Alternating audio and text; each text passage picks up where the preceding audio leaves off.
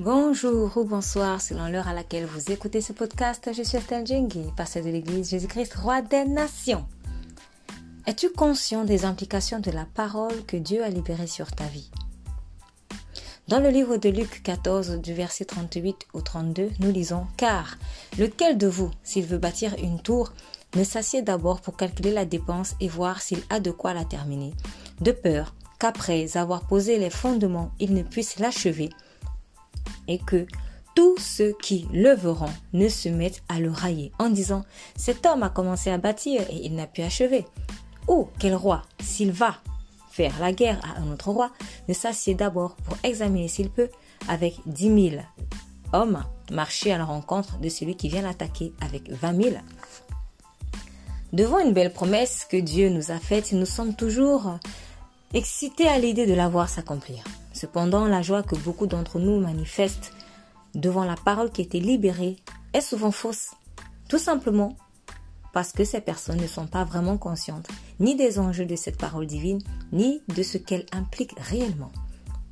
Lorsque le parcours pour atteindre la terre promise est donc entamé, nous refusons d'affronter certaines montagnes qui pourtant faisaient partie intégrante du lot de la promesse. Malheureusement, certains abandonnent même la course avec Dieu.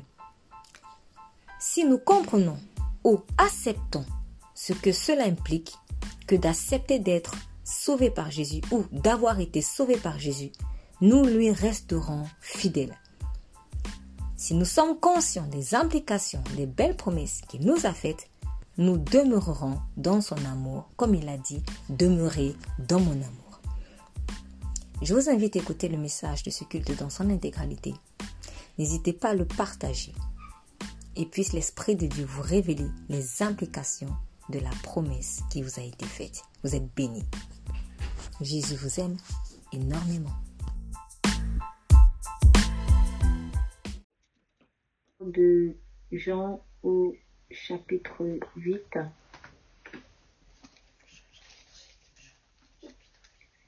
Jean chapitre 8. Je vais lire.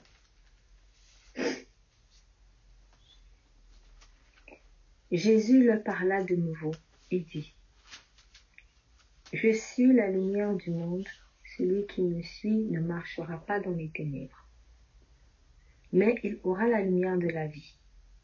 Là-dessus, les pharisiens lui dirent, Tu rends témoignage de toi-même, ton témoignage n'est pas vrai. Jésus leur répondit, Quoique je rende témoignage de moi-même, mon témoignage est vrai, car je sais d'où je suis venu et où je vais.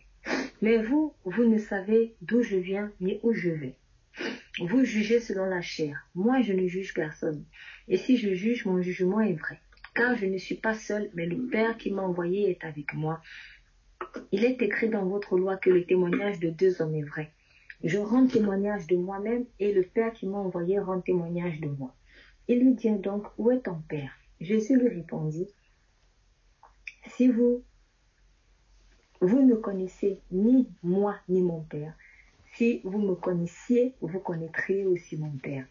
Jésus dit ces paroles enseignant dans le temple au lieu où était le trésor. Et personne ne le saisit, parce que son heure n'était pas encore venue. Jésus leur dit encore, je m'en vais et vous me chercherez et vous mourrez dans votre péché. Vous ne pouvez venir où je vais. Sur quoi le juge dit, se tuera-t-il lui-même, puisqu'il dit, vous ne pouvez venir où je vais. Et il leur dit, vous êtes d'en bas, moi je suis d'en haut. Vous êtes de ce monde, moi je ne suis pas de ce monde. C'est pourquoi je vous ai dit que vous mourrez dans vos péchés, car si vous ne croyez pas que je suis, vous mourrez dans vos péchés. Car si vous ne croyez que je suis, vous mourrez dans vos péchés. Qui es-tu? lui dirent-ils. Jésus leur répondit, ce que je vous dis, dès le commencement, j'ai beaucoup de choses à dire de vous et à juger en vous. Mais celui qui m'a envoyé est vrai, et ce que j'ai entendu de lui, je le dis au monde. Ils ne comprirent point qu'il leur parlait du Père. Jésus donc leur dit, quand vous aurez élevé le Fils de l'homme, alors vous connaîtrez que vous connaîtrez ce que je suis, et que je ne fais rien de moi-même, mais que je parle selon ce que le Père m'a enseigné. Celui qui m'a envoyé est avec moi. Il ne m'a pas laissé seul parce que je fais toujours ce qui lui est agréable. Parce que ce que parce que je fais toujours ce qui lui est agréable. Comme Jésus parlait ainsi, plusieurs crurent en lui. Et il dit aux Juifs qui avaient cru en lui, si vous demeurez dans ma parole, si vous demeurez dans ma parole, vous êtes vraiment mes disciples. Vous connaîtrez la vérité et la vérité vous affranchira. Amen. Nous allons d'abord euh, rester euh, limités à ce niveau du passage. Alors, dans le livre de Jean, chapitre 8, le Seigneur Jésus est en train de faire un discours sur sa mission divine. Il fait un discours sur sa mission divine. dans certaines Bibles, c'est intitulé euh, du verset 12 à peu près jusqu'au verset euh, jusqu'à la fin, hein, jusqu'à la fin du chapitre, c'est intitulé Discours de Jésus sur sa mission divine. Donc, par exemple, dans la version second 21, pardon, 1910, euh, celle que j'ai, donc c'est intitulé Discours sur sa mission divine. Effectivement, effectivement.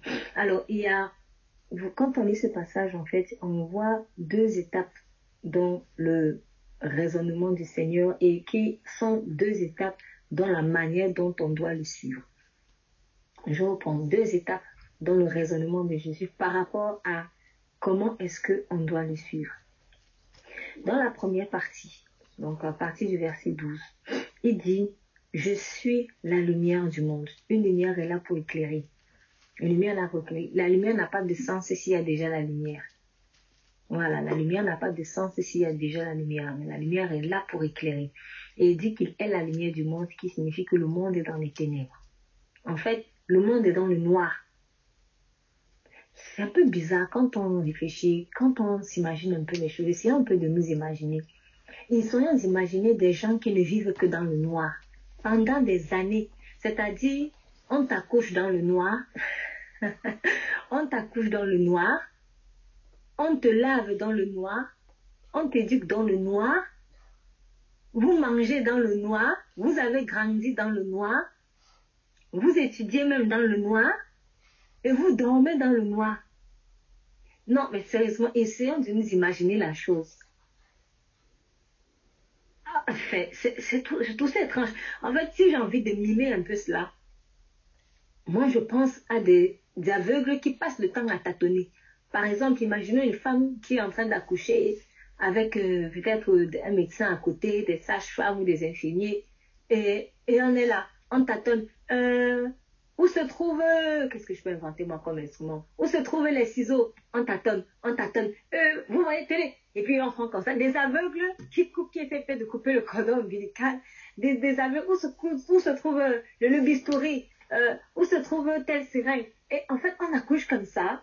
On accouche comme ça. Maintenant, quand le bébé est sorti, même pour prendre le bébé dans ses bras, la maman elle dit, mais où est mon bébé On essaie, il est là, il est là. Je ne le vois pas, je ne le vois pas. Ah, tiens, et c'est là et elle porte. Et, et en fait, c'est-à-dire que parce qu'elle ne, elle ne voit pas, ou parce que nous ne voyons pas, on a réussi à développer d'autres sens. C'est-à-dire, on essaie de développer un peu plus le sens du toucher. Voilà, c'est ça. Les, les personnes qui ne voient pas ont d'autres sens très développés. En particulier, par exemple, le, toucher. Donc, c'est-à-dire, pour avancer, il faut qu'il touche, il tâte, et voici est-ce que ça ressemble à la trousse que je veux avoir? Ah tiens, tiens, ça ressemble à la trousse. Ça, ça doit être ma trousse. Et puis, il cherche la, fermeture. Il se dit, ah, ça, ça doit être la fermeture. Il ouvre et puis il essaie de chercher, euh, bon, peut-être un stylo. Ah tiens, ça, ça doit être le stylo. Ça, ça doit être des stylos. En fait, il ne voit pas, mais il développe en fait beaucoup le sens du toucher. Le sens du toucher est, un sens qui est particulièrement développé, développé pardon, chez les personnes en fait qui ne voient pas. Et c'est tout à fait normal.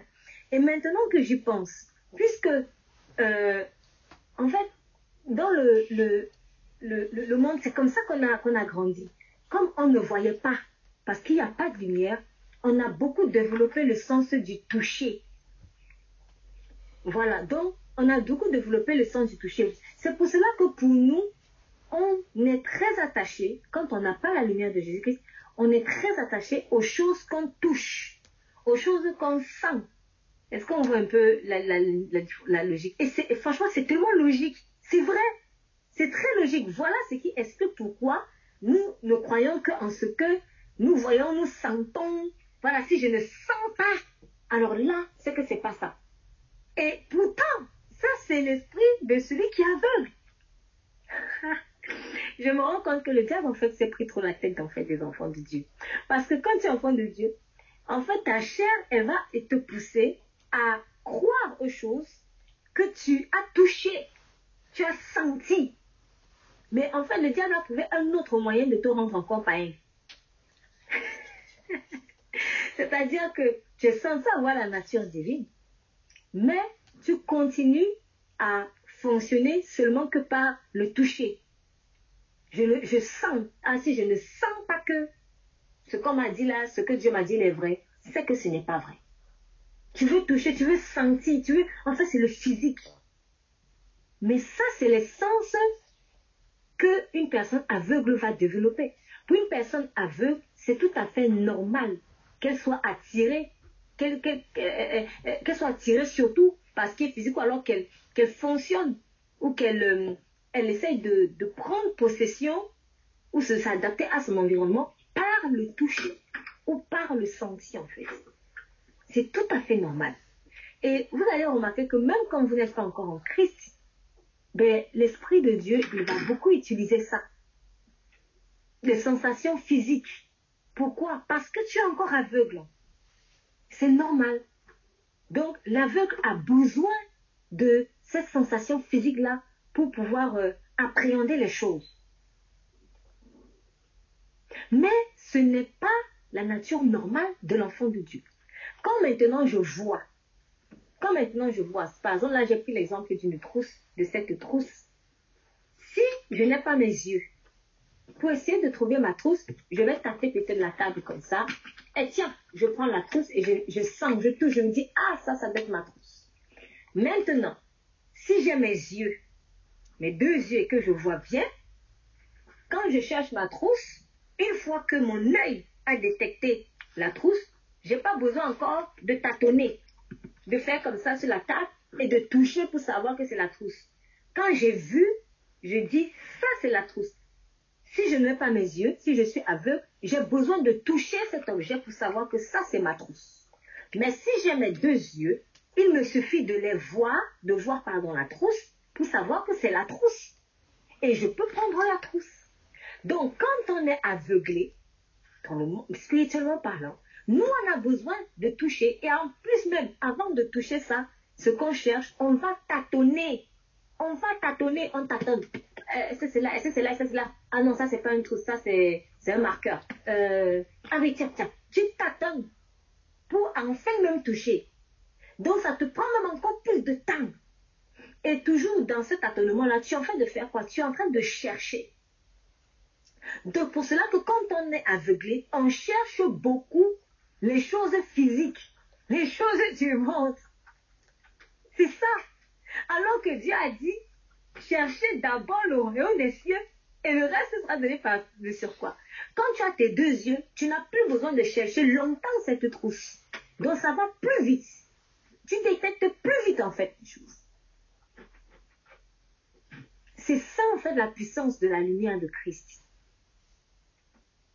Et il faut qu'on refuse cette nature-là de toucher pour croire.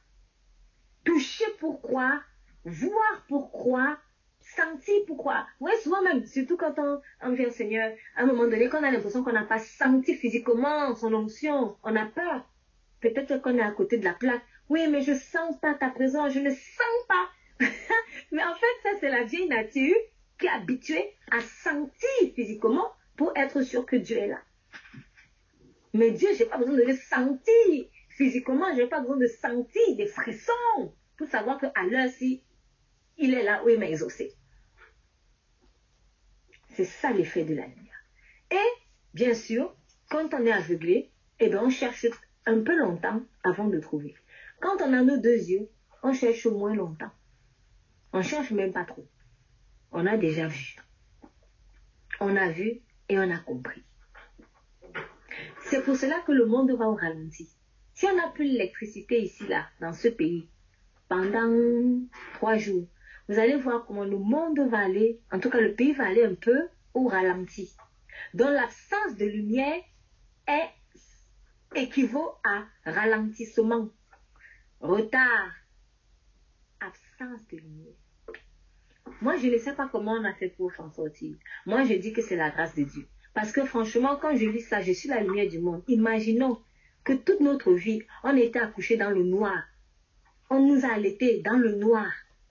On nous a fait prendre nos bains quand on était bébé ou enfant dans le noir. Ah, c'est horrible. C'est quel style de vie ça? Une vie dans le noir. Même pour faire la cuisine dans le noir. C'est compliqué. Et même quand tu as, même si tu as des bougies, on ne fait pas facilement la cuisine avec des simples bougies comme on fait avec un phare ou une, une vraie ampoule en fait. C'est pas la même chose. Et on a évolué comme ça. Et on s'est habitué à ça. Et c'est devenu normal pour nous. Mais Christ dit aujourd'hui, non, je suis la lumière. Donc, on cesse de tâtonner là.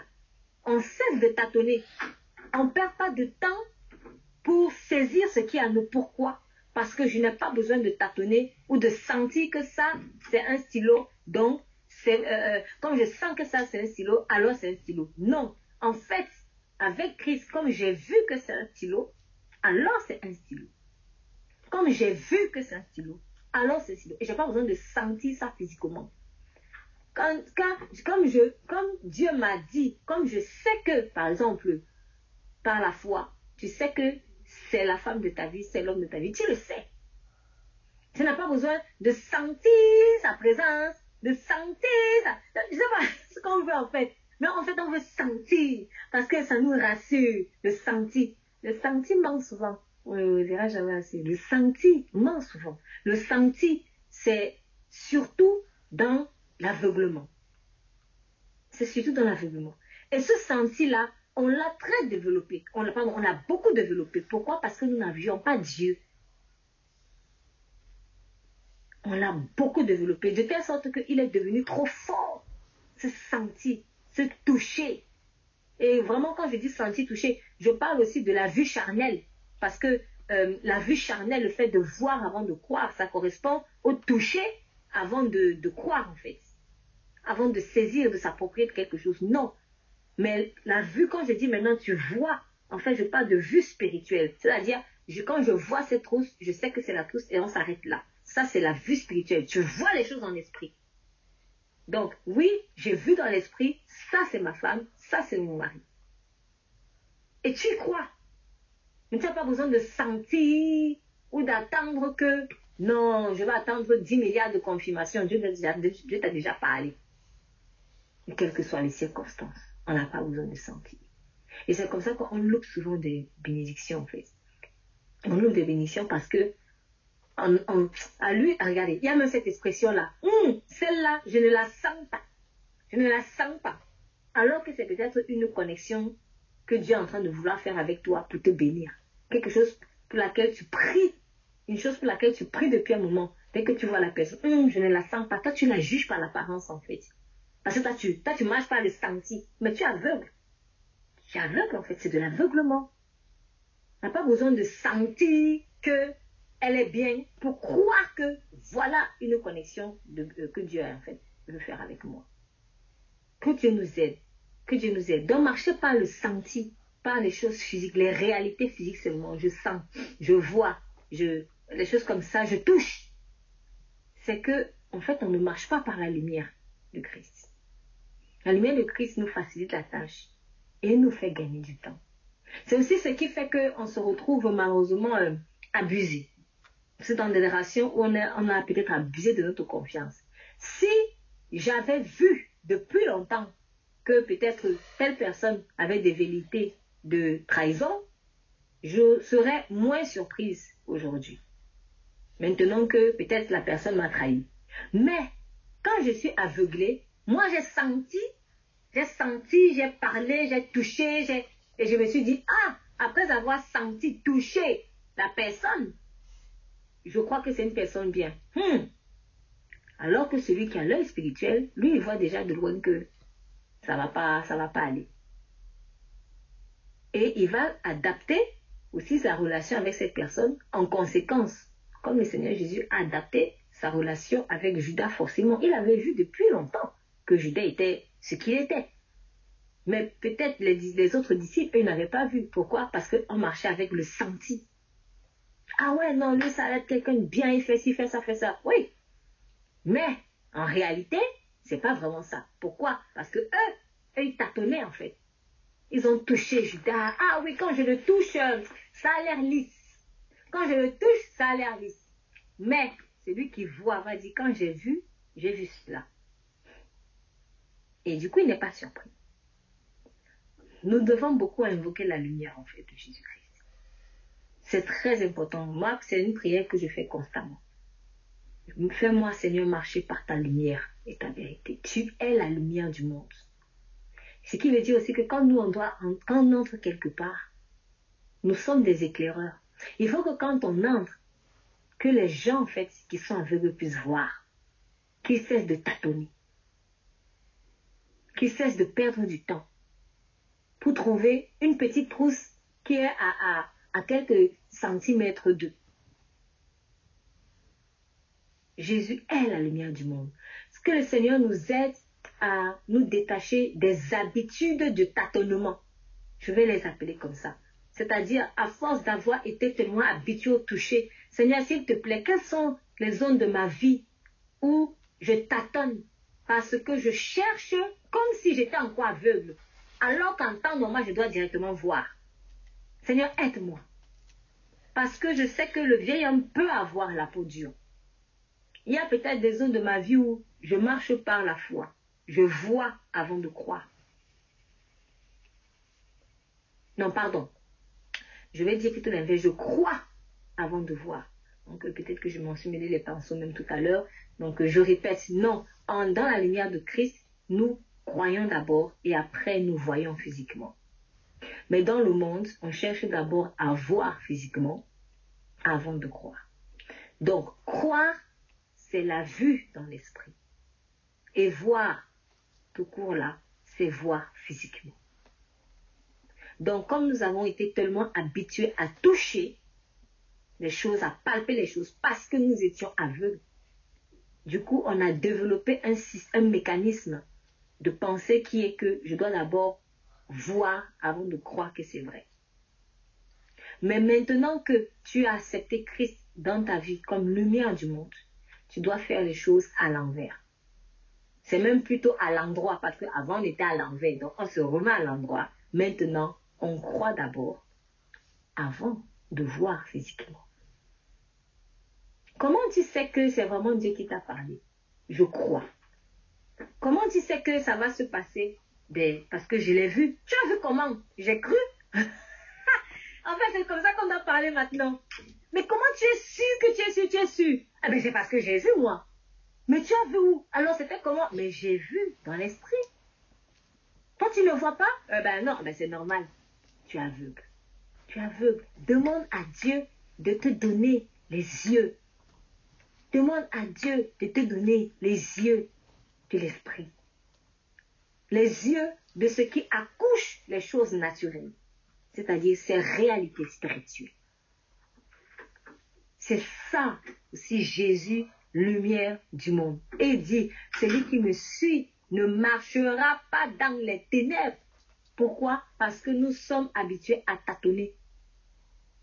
Moi, je, franchement, chaque fois que j'y repense, je me dis, mais comment en fait on a fait pour s'en sortir, Seigneur Et comment, comment les gens font pour s'en sortir? On étudie dans le noir. Moi, je me souviens, euh, cette période en fait où, euh, quand on avait souvent des examens, euh, dans beaucoup, certains pays d'Afrique, on le vit encore. Et il y a pas mal de délestage. Donc souvent on étudie nous le sang sous la lampe ou sous la bougie. Je vous assure, c'est Dieu et ça fait mal aux yeux en plus. À la langue, ça donne des, ça donne des mots Dieu. Et euh, c'est pas facile.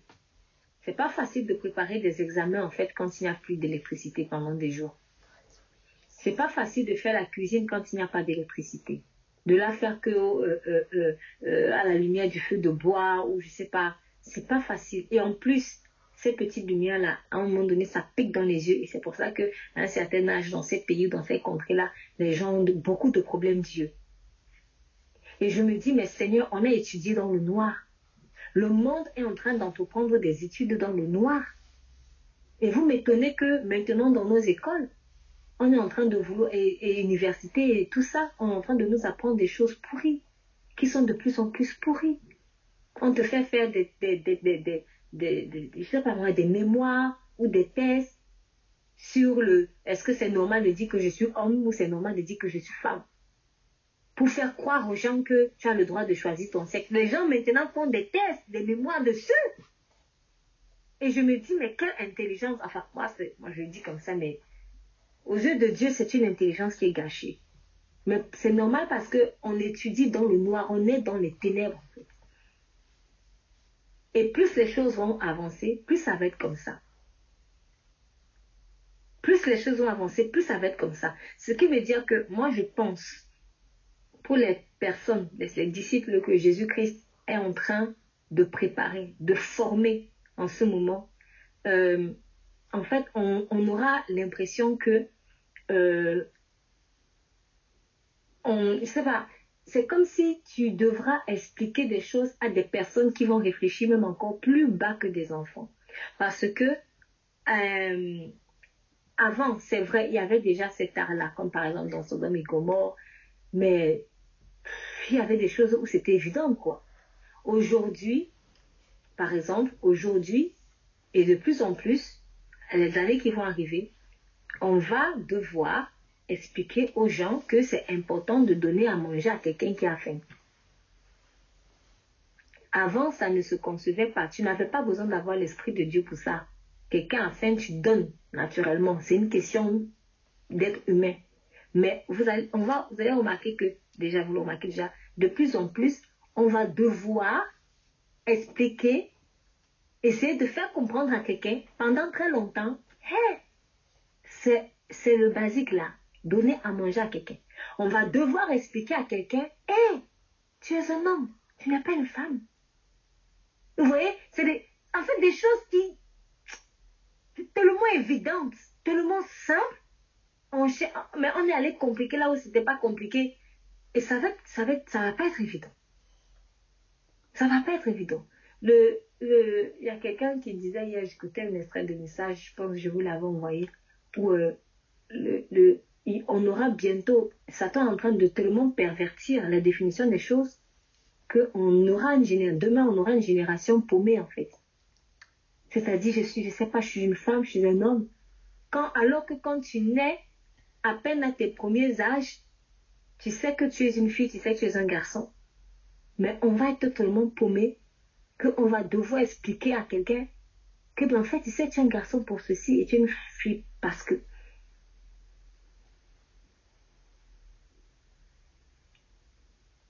les ténèbres sont en train de s'intensifier. Et du coup, la lumière est en train de s'intensifier. Moi, je vois la progression des choses euh, aussi dans l'évangile. Avant, c'était normal, peut-être à l'église primitive là, et un peu plus après, c'était normal de souffrir pour Jésus. Aujourd'hui, plus le temps passe, plus l'évangile se centre maintenant sur l'homme. C'est-à-dire, quand on prêche, oui, fais ça, Dieu va te bénir. Fais ça, Dieu va te bénir. Fais ça, Dieu va te bénir. Avant, ce n'était pas comme ça. Même moi-même, même moi-même, dans quelques années où j'ai connu Christ, quand je vois encore mes débuts avec le Seigneur, je me rends compte qu'en une dizaine d'années, l'évangile a beaucoup été tourné. Quand moi je donnais ma vie au Seigneur, c'était pratiquement normal de souffrir pour Christ aujourd'hui, en 2024, je me rends compte que ce qui était évident pour moi et pour beaucoup de personnes, 2011, 12 et poussière, c'est de, plus en plus anormal. Quoi, je dois souffrir? Et en fait, tu te retrouves en train de vous expliquer pendant longtemps, longtemps, longtemps à quelqu'un que, mais c'est ça qui est normal. Tu as cru en quel évangile? Je vois ça. Et franchement, quand j'ai vu ça, je me dis, mais Seigneur, seulement une dizaine d'années? Mais ça va être quoi en fait dans 10 ans encore? Et ça va être quoi dans 20 ans Et dans 50 ans, ça va être comment? C'est pas rassurant. C'est vraiment pas rassurant. Faisons attention. Pitié, faisons attention. L'évangile est en train d'être perverti. L'évangile est en train d'être humanisé. Mais ça, c'est la préparation, c'est l'esprit de l'Antéchrist qui est en train de se préparer. Parce qu'il veut faire de l'homme Dieu. Pour finalement se faire lui-même Dieu. C'est ça. Donc, un évangile qui est tourné sur le confort de l'homme. Comme si maintenant, si Dieu ne t'a pas donné le confort, là, il n'est plus Dieu. Alors que lui-même a dit à Pierre, quand tu étais jeune, tu te saignais toi-même. Mais quand tu seras âgé, c'est quelqu'un d'autre qui te, saignera pour t'amener à un endroit où tu ne voudras pas. Il n'y a pas promis là-bas que ton mariage va prospérer, que tu auras un meilleur compte bancaire et tout ça. Pas que Dieu ne veut pas ça. Mais en fait, c'est une question de vérité, de réalité. Tu es en fait de conscience de pourquoi tu es né en fait. De conscience de pourquoi tu es né. Comme l'apôtre Paul a dit, celui qui est un soldat ne s'embarrasse pas des choses de la vie. Aujourd'hui, moi je vois, avant, par exemple, quand tu es pasteur, beaucoup de gens viennent te consulter pour savoir quel était leur appel. Aujourd'hui, en tout cas moi, personnellement, de plus en plus, c'est les consultations de il faut que je sois béni. Comment je dois faire pour être béni? Hey, c'est pas mauvais, hein? une fois, deux fois, trois fois. Mais quand tu vois systématiquement que ça maintenant, et que tu as envie de ramener maintenant la personne à, tu es même né pourquoi? Hmm, C'est dur. Et là, tu te rends compte qu'en tant que serviteur de Dieu, tu n'es qu'un pion. Donc, les, les, les gens, ils te voient comme si tu n'es qu'un pion pour satisfaire, en fait, leur simple désir terrestre.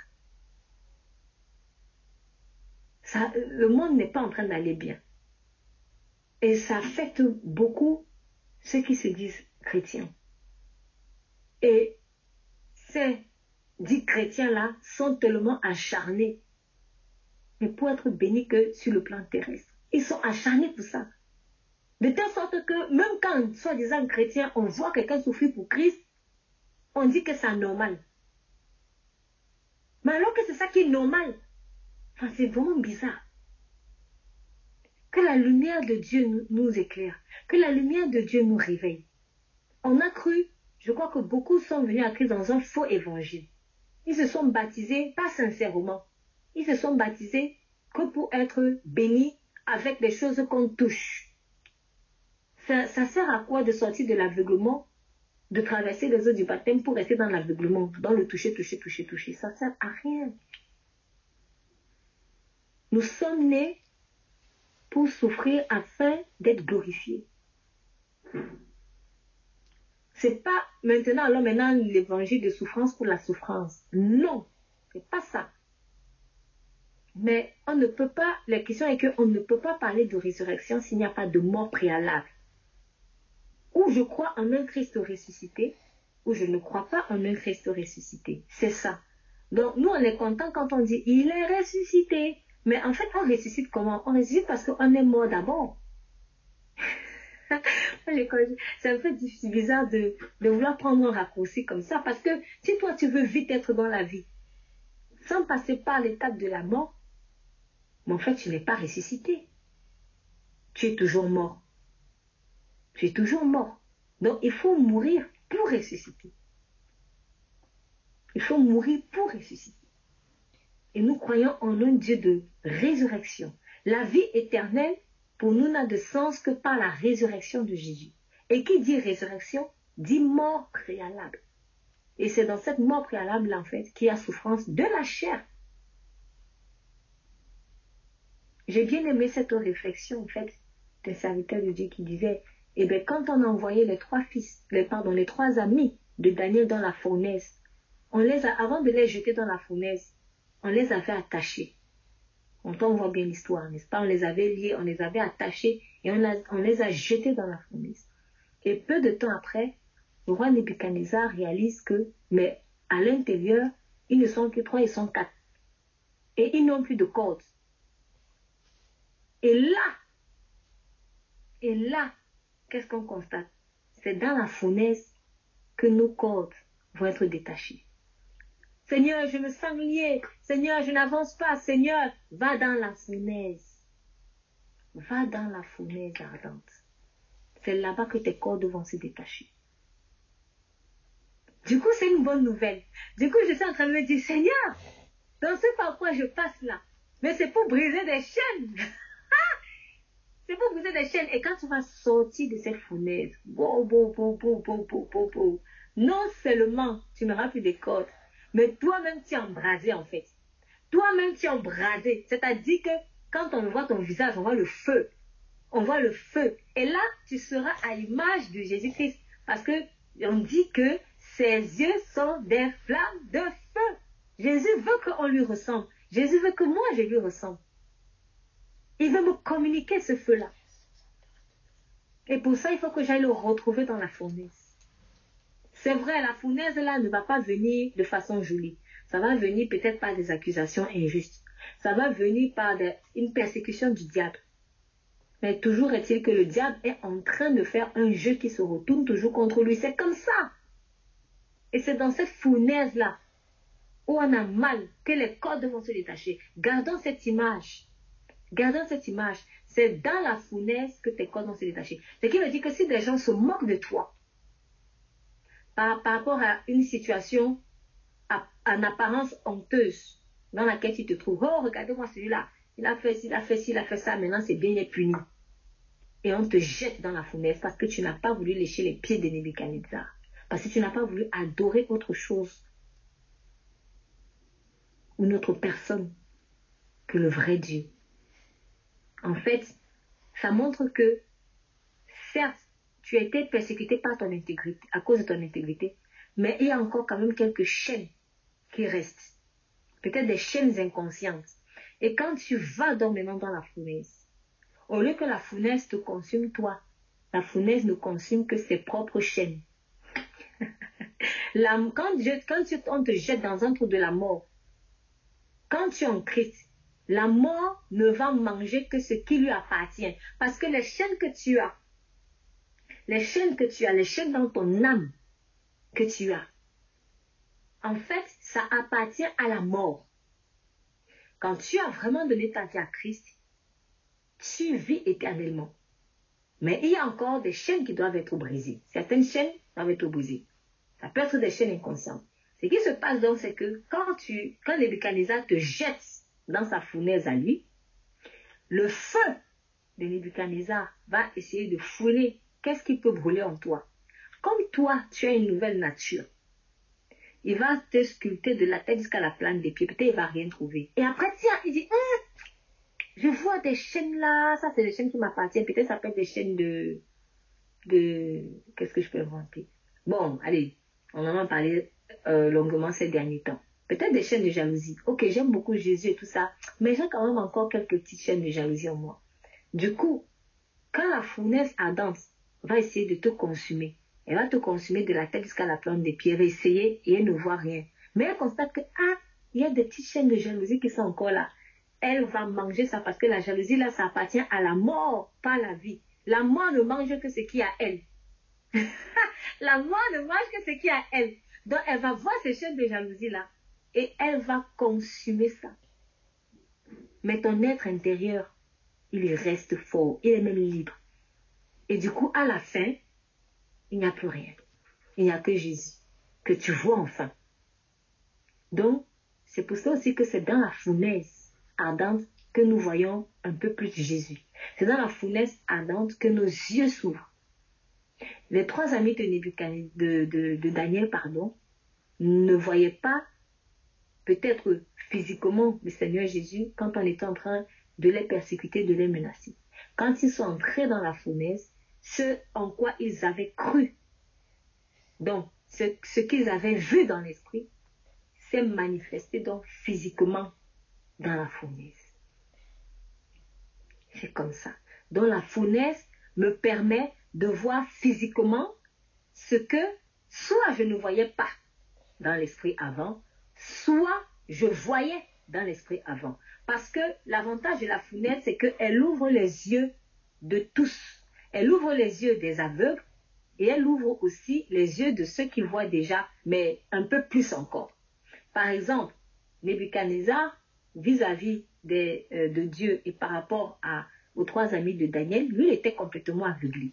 Cependant, quand on a jeté les trois amis de Daniel dans la fournaise, c'est comme si les yeux de Nebuchadnezzar se sont ouverts et il a vu ces trois amis-là avec le Seigneur Jésus-Christ qu'il a qualifié comme, je vois comme un fils de Dieu.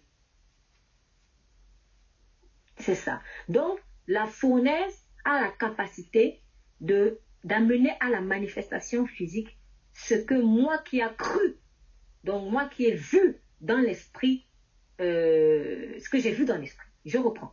La fournaise a la capacité de te permettre de voir dans le monde naturel ce que tu as au préalable vu dans le monde spirituel. La fournaise a aussi la capacité d'ouvrir les yeux spirituels de celui qui était dans l'aveuglement spirituel. Voilà comment encore Jésus manifeste sa lumière. Lumière du monde. Donc, moi, je veux vraiment me réjouir. Seigneur, aide-nous à nous réjouir des situations difficiles par lesquelles on passe. Parce que c'est là où déjà on va se remettre dans le, processus normal. Le processus normal qui est cherche d'abord le royaume des cieux et le reste te sera donné par-dessus. Ce n'est pas que cherche d'abord le reste là et après tu vas avoir le royaume des cieux. On fait tellement à l'envers. Je cherche d'abord à me marier et après je vais voir Jésus. Je cherche d'abord l'argent et après je vais voir Jésus. Ça, c'est celui qui est aveugle. Maintenant, celui qui est dans la lumière, il se remet à l'endroit. Il cherche d'abord Dieu et après le reste va le suivre. Ce n'est pas lui qui cherche le reste là, c'est le reste là qui le poursuit. Parce que lui, il cherche Dieu. Dieu, il se cherche, et le reste des choses naturelles, ça te poursuit seulement. Quand tu es dans l'aveuglement, toi, tu cherches, tu fais le, phénomène inverse. Tu marches à contre-courant. C'est-à-dire que, enfin, à contre-courant de Dieu, en tout cas. C'est-à-dire que toi, tu cherches ces choses matérielles-là et tu crois que Dieu lui va te suivre comme ça. en fait, ce qu'on cherche, c'est ce qui est Dieu. Ce qu'on cherche, c'est ce qui est Dieu. Donc, le chercher là, c'est pour Dieu. Et le donner par surcroît et gratuitement, et même dans ton sommeil, comme on a vu hier dans la prière, et même dans ton sommeil, ça, ça te sera donné naturellement gratuitement. C'est comme ça. Voilà. Donc c'est comme, euh, pas, euh, euh, il y a des insectes qui sont attirés par des fleurs. Il y a des insectes qui sont attirés par le nectar des fleurs. Donc, ces bénédictions, surtout terrestres-là, en fait, sont comme les insectes qui sont attirés par l'odeur de la fleur que tu es.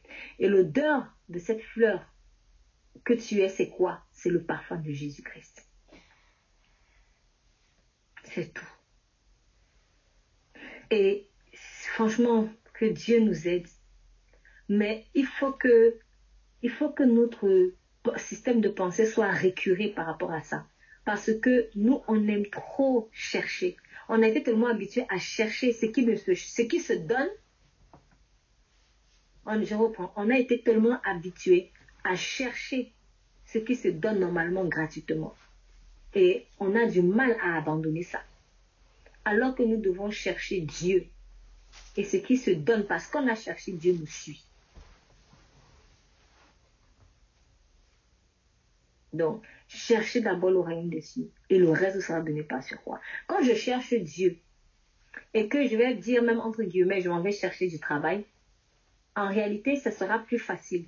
Pourquoi? Parce que ce travail-là est déjà à disposition. Mais quand je ne cherche pas Dieu, ça peut être plus compliqué. Parce que, en fait, je ne suis pas Dieu. Du coup, le travail là ne me suivra pas ou ne se laissera pas facilement trouver. Je vais donner un exemple comme ça. Peut-être certains, ils vont se dire qu'ils ont trouvé du travail, mais j'ai envie de poser cette question. C'est quel travail? Est-ce que c'est le travail de ta destinée? Parce que quand tu n'as pas cherché et trouvé Dieu, en réalité, tu ne, comment tu vas vivre le travail de ta destinée? Tu sais même pas à quoi tu es destiné. Tu sais même pas à quoi tu es destiné. Donc oui, c'est un travail, mais c'est surtout un travail nourricier. Ça nourrit seulement ton ventre et rien de plus. Mais tu restes enfermé dans la peur de la mort. C'est pour cela qu'il y a de plus en plus beaucoup de désirs de reconversion professionnelle, parce que les gens cherchent un sens à leur vie. Ils cherchent un sens à leur vie. Mais c'est seulement qu'ils ne se rendent pas compte pour beaucoup que ce sens à leur vie-là, c'est Jésus-Christ. Donc, je suis la lumière du monde. Jésus est la lumière du monde. Et celui qui le suit ne marchera pas dans les ténèbres. Il aura la lumière de la vie. Et les pharisiens dont lui ont dit oui, tu rends témoignage de toi-même, etc. Pourquoi? Parce que je l'avais déjà dit euh, à plusieurs reprises, euh, la nuance entre euh, fils de l'homme et fils de Dieu. Les pharisiens n'ont pas vu Jésus comme fils de Dieu, ils l'ont vu simplement comme un fils d'homme, un simple humain. C'est comme ça. C'est pour cela qu'ils disent que tu rends témoignage de toi-même. Ton témoignage n'est pas vrai. Toi, un homme, tu te témoignes de toi-même en fait. En gros, tu te vantes. Vous voyez? Aveuglement, système à l'envers. Eux, ils disent que Jésus se vante. Donc, pour Jésus, il est en train de dire qui il est en réalité. Il est en train d'affirmer son identité qui est réelle. Mais, quand ça rentre dans, dans, une, dans une intelligence enténébrée, c'est ces fichiers vantardisent. Alors que ce sont eux qui se vantaient. Hein. Ce sont eux qui se vantaient de savoir connaître beaucoup Dieu. Ce sont eux qui se vantaient, par exemple, d'être de la postérité d'Abraham. Parce que quand on lit au verset 33, après que Jésus dit, vous connaîtrez la vérité, la vérité vous rendra libre. Il dit, nous sommes la postérité d'Abraham et nous ne fûmes jamais esclaves de personne. Comment, dis-tu, vous deviendriez libres? Donc, eux, ils se vantaient d'être libres parce qu'ils sont de la postérité d'Abraham. Et Jésus-Christ, sûrement, il le voyait comme un esclave, comme, euh, je ne sais pas, bref, ils le voyaient comme eux-mêmes ils étaient en réalité, sans accepter que eux ils étaient en réalité comme ça, esclaves, enchaînés. Donc, euh, pour celui qui est dans l'aveuglement, il va toujours mal analyser les choses. Raison pour laquelle je, déjà, je nous encourage toujours à revenir sur les définitions des termes, parce que moi, je pense que la, la, la compréhension saine de la véritable définition d'un terme est un levier de propulsion pour nous remettre à l'endroit. Mais je, vous, je nous invite toujours déjà à ne pas être choqués de voir que, en fait, on analyse mal. Ce n'est pas maintenant, ce n'est pas seulement le 4 février 2024 que les gens commencent à voir les choses à l'envers. Imaginez des pharisiens qui disaient à Jésus, tu es en train de te vanter. Tu te vantes. Système de la croix inversée. C'est quoi même se vanter? Ça, c'est une question que j'aurais peut-être, on aurait pu leur poser. C'est quoi se vanter au fait, monsieur le pharisien? C'est quoi se vanter? C'est quoi la vantardise mon peuple périt faute de connaissance. Mon peuple périt faute de connaissance. Je peux me vanter sans savoir que je me vante. Parce que je ne sais même pas ce que c'est que se vanter. Je ne sais pas. Je peux penser être libre alors que je ne suis pas libre.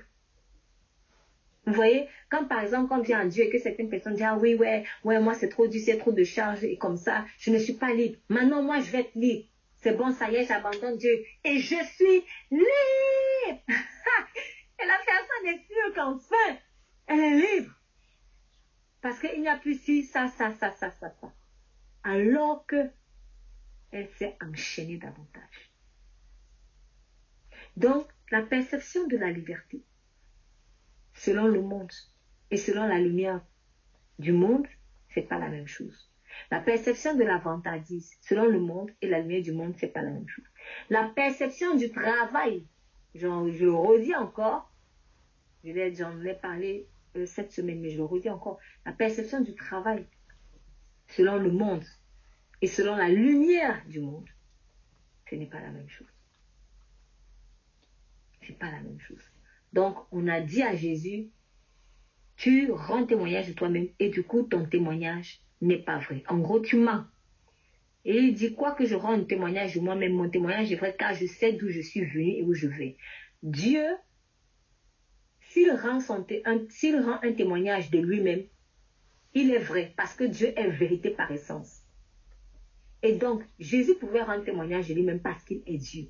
C'est pour cela qu'il leur dit que si vous, verset 24, c'est pourquoi je vous ai dit que vous mourrez dans vos péchés, car si vous ne croyez pas ce que je suis, si vous ne croyez pas ce que je suis, vous mourrez dans vos péchés. Mais je suis qui? Je suis Dieu. Je suis Dieu. Je suis votre Messie, tant attendu. Si tu ne crois pas que ce pourquoi tu priais depuis, parce qu'on a prié pour beaucoup de choses, Jésus, je veux la paix. Euh, non, on ne disait même pas Jésus. On disait Dieu, donne-moi la paix, je suis fatigué. Dieu, donne-moi la santé. Euh, voilà. Euh, Dieu, donne-moi. Pensez à toutes ces choses pour lesquelles vous pouvez peut-être prier. Dieu, donne-moi, donne-moi, fais en sorte que je sois régularisé administrativement. Dieu, donne-moi la réussite dans les études. Dieu, donne-moi, en fait, toutes ces choses. Et eux, par exemple, ils priaient, Dieu, sauve-nous des Romains, sauve-nous des ennemis, délivre-nous des ennemis. Mais en fait, je crois que la question qu'il fallait qu'ils se posent, c'est, ton ennemi là, c'est qui? Mais si on leur posait la question, eux, peut-être ils concevaient que leur ennemi, ils ne voyaient leur ennemi que sous l'aspect des Romains. Ah, ce sont les Romains parce qu'ils sont venus envahir notre terre, tout ça, tout ça. Pour eux, c'était ça leur ennemi. Mais Dieu, quand tu lui dis, sauve-moi de mon ennemi, notre principal ennemi d'abord, c'est quoi? C'est notre chair. Hmm. Et après, c'est le diable. Donc, quand ils étaient en train de crier, délivre-nous de nos ennemis, Dieu lui est en train de comprendre, viens me délivrer de ma nature pécheresse. Mais eux, dans leur tête, c'était, viens nous délivrer des Romains.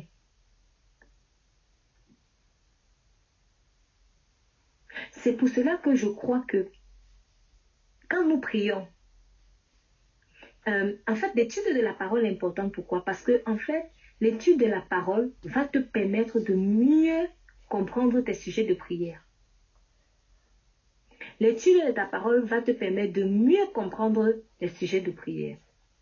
Si par exemple Dieu te dit, cette maison où tu vis, comme on a déjà eu entendu aussi parmi nous, cette maison que, je te donne, cette maison que je t'ai donnée, je vais en faire une lumière dans cette ville. Toi, tu comprends ça comment? Ce sont les questions que Chosson se pose. Tu comprends ça comment? Je comprends ça comment? Si Dieu me dit, la, la maison qu'il m'a donnée là, ils vont faire une lumière. Et pour beaucoup, peut-être que ah oui, euh, euh, cette maison, euh, il faut que maintenant je vais bien l'orner, ou alors je vais... bref, on, va réfléchir sur des choses terrestres. Et on va dire, oui, oui, oui, oui, oui, Seigneur. Donc peut-être que dans ma maison, qu'est-ce que je peux m'imaginer? Elle va me rapporter beaucoup d'argent. Tiens, elle va me rapporter beaucoup d'argent. Parce que ma lumière, c'est l'argent. Parce que dans ma tête, ma lumière, c'est l'argent. Ou l'argent est ma lumière. Quand maintenant, tu vois que Dieu te dit, accueille des gens, accueille telle personne, accueille ceci, en fait, tu te rends compte que Dieu fait de ta maison un lieu de rassemblement pour sa famille spirituelle. Et à un moment donné, tu te dis, mais ça, c'était pas mon plan. mais c'est ça la lumière. C'était ça la lumière. En fait, hein, on n'est pas différent des contemporains du Seigneur Jésus. Parce que quand Dieu a dit, je viens vous sauver de vos ennemis, ils ont dit, ouais, j'étais sûr que Dieu va, va terrasser les Romains là. Mais en fait, l'ennemi là, c'était la chair. Et c'était Satan qui avait réussi à mettre des crochets dans le cœur des gens. Ces crochets dans le cœur des gens. Donc quand Dieu dit, par exemple, il va faire de ta maison lumière, ne crois pas que c'est pas des choses que toi tu vas seulement gagner qui sont encore terrestres. Et il ne peut pas faire de cette maison une lumière si elle ne lui appartient pas. Souvent aussi, quand Dieu nous fait des promesses, il faut qu'on arrive à accepter ou à comprendre les implications de cette promesse. par exemple, si Dieu dit, euh, je vais faire de toi, imaginons qu'il avait parlé à Esther. Imaginons qu'il avait averti à Esther tout ce qui allait arriver. Il avait dit que Esther, bon, elle n'était pas encore aînée, elle était peut-être à Dassa. Esther, tu vas, je vais faire de toi euh, vraiment euh, la sauveuse de mon peuple. Je vais faire de toi celle qui va sauver tout mon peuple et je vais vraiment t'élever. Voilà, je vais t'élever. Ou non, on ne dit même pas sauver. Je vais faire de toi l'étoile de mon peuple. Tiens, imaginons un truc comme ça. Tu es vraiment l'étoile de mon peuple.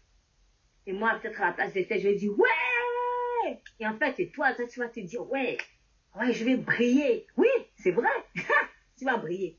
Mais maintenant, quelle est l'implication de l'étoile dans, dans euh, étoile en fait du peuple? L'étoile brille à quel moment? En journée? Ou dans la nuit L'étoile brille dans la nuit en fait. C'est dans la nuit que l'étoile brille. Ce qui veut dire que Esther, c'est quand ça va être noir, noir, noir là, qu'on va te voir. Donc, quand tu sens la pression du noir là sur toi, la pression des ténèbres sur toi, c'est plutôt bon signe. Donc, au lieu de crier que, oh, mais qu'est-ce qui se passe? Et tout, je comprends rien. Mais, hein, il a dit qu'il va faire de toi une étoile de son peuple. C'est ça. Donc, nous, on a seulement vu l'étoile qui va briller, mais on n'a pas compris l'implication de ça. Ou on n'a pas su les implications de ça. Après, les implications, Dieu ne va pas toujours nous dire. Mais nous devons, je crois que nous sommes appelés à aller les chercher dans sa présence. C'est dans l'intimité avec le Saint-Esprit que tu vas avoir les, péripéties, en fait, de la promesse que Dieu t'a donnée. Tu vas voir toutes les, étapes de ton parcours, petit à petit. Donc les gens, eux, ils veulent juste que Dieu leur dise, oui, tu veux être étoile. Et puis, et puis basta. Et puis ça s'arrête là. Mais l'étoile, ça brille dans le noir. Et l'étoile ne paraît pas, en tout cas à, nos yeux, l'étoile ne paraît pas tant que le noir n'est pas paru. Il faut d'abord que le soleil se couche. Il faut d'abord que le soleil se couche.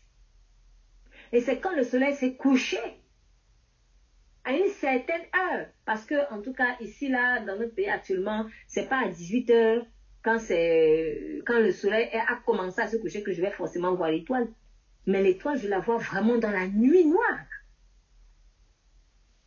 C'est une certaine heure que je vais commencer à voir l'étoile. Donc, c'est quand peut-être les, ténèbres commencent à entrer dans une certaine profondeur que la lumière de l'étoile s'intensifie. Ou que nous, nous pouvons mieux voir, nous pouvons mieux percevoir. Je faire de ça comme ça parce que l'étoile brille déjà. Mais c'est nous qui ne voyons pas. Et nous la voyons facilement quand les ténèbres en fait se sont intensifiées. Donc, ce qui veut dire qu'Esther, tu es appelé à briller quand il y a les ténèbres en fait qui vont sévir. C'était ça l'implication. C'était un tout petit peu ce que Mardoché en fait voulait aussi lui faire comprendre. Parce que quand elle était choisie reine, wow, ouais, je suis la reine, vraiment, Dieu avait dit, il m'a élevé et tout. Et maintenant, voilà une situation, un génocide qui se prépare. Esther va te sacrifier pour le peuple. Hum, hum, mais tu sais que, tu sais que, Mardoché lui a dit, mais qui sait si c'est pour une circonstance comme celle-là? Que Dieu t'a élevé Tu as eu le titre de reine. Maintenant, manifeste l'implication de ce titre-là. Parce que ce n'est pas une personne lambda du peuple qui peut aller demander audience à Assyrus comme ça. C'est toi qui as plus de possibilités d'aller voir Assyrus, en fait. C'est pas une personne lambda. Même moi, Mardoché, je ne peux pas aller, je peux pas voir le roi comme ça. C'est toi qui dois aller le voir. Cette position-là, tu crois que Dieu te l'a donnée gratuit? Là, je dis, en fait, Dieu ne nous bénit pas matériellement, gratuitement. Enfin, quand je dis gratuitement, c'est pas qu'il le fait gratuitement, mais il ne le fait pas pour rien, de chez pour rien, de chez pour rien. En fait, c'est pour être une source de bénédiction. Sinon, pourquoi elle est devenue reine? Ça sert à quoi? Pourquoi est-ce qu'il a planté ce figuier-là dans sa vie? Pourquoi est-ce que Esther s'était plantée reine dans ce, dans ce royaume? Pour rien. Juste pour que tu aies des servantes qui viennent te faire les pieds, la manicure, la pédicure et la coiffure. Et venir commander les gens. Ben non, c'est du gaspillage ça. Il y a un but derrière. Maintenant, manifeste ton titre de reine. Et la reine, elle est comme une mère pour les nations. Or, on sait qu'une mère est prête à se sacrifier pour que son enfant vive. C'est ça. Lumière du monde. Non, lumière du monde où, quand par exemple Dieu te fait une promesse dans la lumière, une promesse de lumière, il est important que nous puissions saisir l'implication ou les implications de cette promesse. C'est très important. Parce que si nous ne saisissons pas les implications de cette promesse, déjà si nous ne comprenons pas bien les termes que Dieu a employés, en plus, on ne le cherche pas, donc on ne comprend même pas les implications de ça, nous, on va, on va, en fait, on va lâcher Dieu. On va l'abandonner. On va l'abandonner. Si Dieu dit, je vais te donner un bon mari, ça ne veut pas dire qu'il va être bon euh, euh, euh, au moment où tu vas le rencontrer.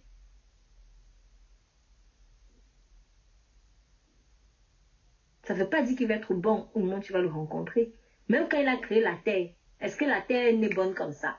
La terre était informe et vide. Elle était informe et vide. C'était le chaos. Dieu a arrangé. Donc Adam, quand Adam été créé et, et mis dans le jardin d'Éden pour le cultiver, mais il faut qu'on se souvienne d'où venait tout ce qu'il a vu là. Ça venait d'une terre informe et vide, c'était le chaos. C'était les ténèbres partout. Et il y a eu un processus. Il y a eu un processus de restauration. Il y a eu un processus de création. Donc si Dieu aussi dit, je vais te donner une bonne femme, je vais te donner un bon mari, faut pas croire que ça va toujours être là au tout début quand tu vas le rencontrer. Mais une chose est sûre, c'est que quand ça sera le temps, soit au moment où tu vas te marier, peut-être aussi même pendant le mariage, parce que peut-être au moment où tu te maries, bon, elle a des qualités, mais il y a encore pas mal de défauts. Mais peut-être que la personne même va vraiment devenir une personne véritablement selon le cœur de Dieu, ou alors un adorateur, je vais dire ça comme ça, parce que nous évoluons tous, nous sommes tous en processus d'intégration, mais la personne va devenir un adorateur véritable. Peut-être même c'est dans le mariage. Ça ne veut pas dire que il faut aller maintenant se marier avec quelqu'un qui ne connaît pas Jésus, qui n'est pas Jésus. Non, c'est pas ce que je suis en train de dire. Il y a un minimum là quand même. Mais c'est pour dire que il y a des choses peut-être, des qualités que j'attends de la personne, mais qui ne vont pousser que dans le mariage. Certaines qualités, elles seront déjà là au moment du mariage, mais d'autres qualités vont pousser dans le mariage. Et là, Dieu n'aura pas menti quand il te dit, je vais te donner un bon mari, une bonne femme. Peut-être que cinq ans après le mariage, la personne va avoir une nouvelle révélation de Dieu encore, une autre dimension de Dieu qui va vraiment euh, catapulter sa vie spirituelle. Et là, il sera le tête de bon mari que tu attends ou la bonne femme que tu attends. J'insiste, c'est pas pour dire qu'il faut aller épouser n'importe qui. Non. Vraiment suivre le conseil de Dieu dans le choix de son, de son mari ou de sa femme. Mais, euh, en fait, ce que je veux dire, c'est que l'acceptation du processus de Dieu ou des implications de la promesse que Dieu a faite, que Dieu m'a faite, est très très importante. Euh, parce que la méconnaissance ou le refus de ces implications-là est ce qui fait que beaucoup de personnes, en fait, abandonnent Jésus-Christ. Parce qu'ils n'ont pas compris les implications. Ils ont pris le bout du tunnel, mais ils n'ont pas pris les implications. C'est comme si tu me demandes, tu dis que moi j'aime, j'aime la mangue. Mais la mangue là, elle n'est pas venue comme ça elle est venue d'un arbre qui avait des racines. Si tu vas couper les racines du manguier là, tu n'auras pas la mangue que tu aimes tant. Donc si j'aime la mangue, je devrais apprécier aussi, voir d'abord les racines le tronc et tout l'arbre.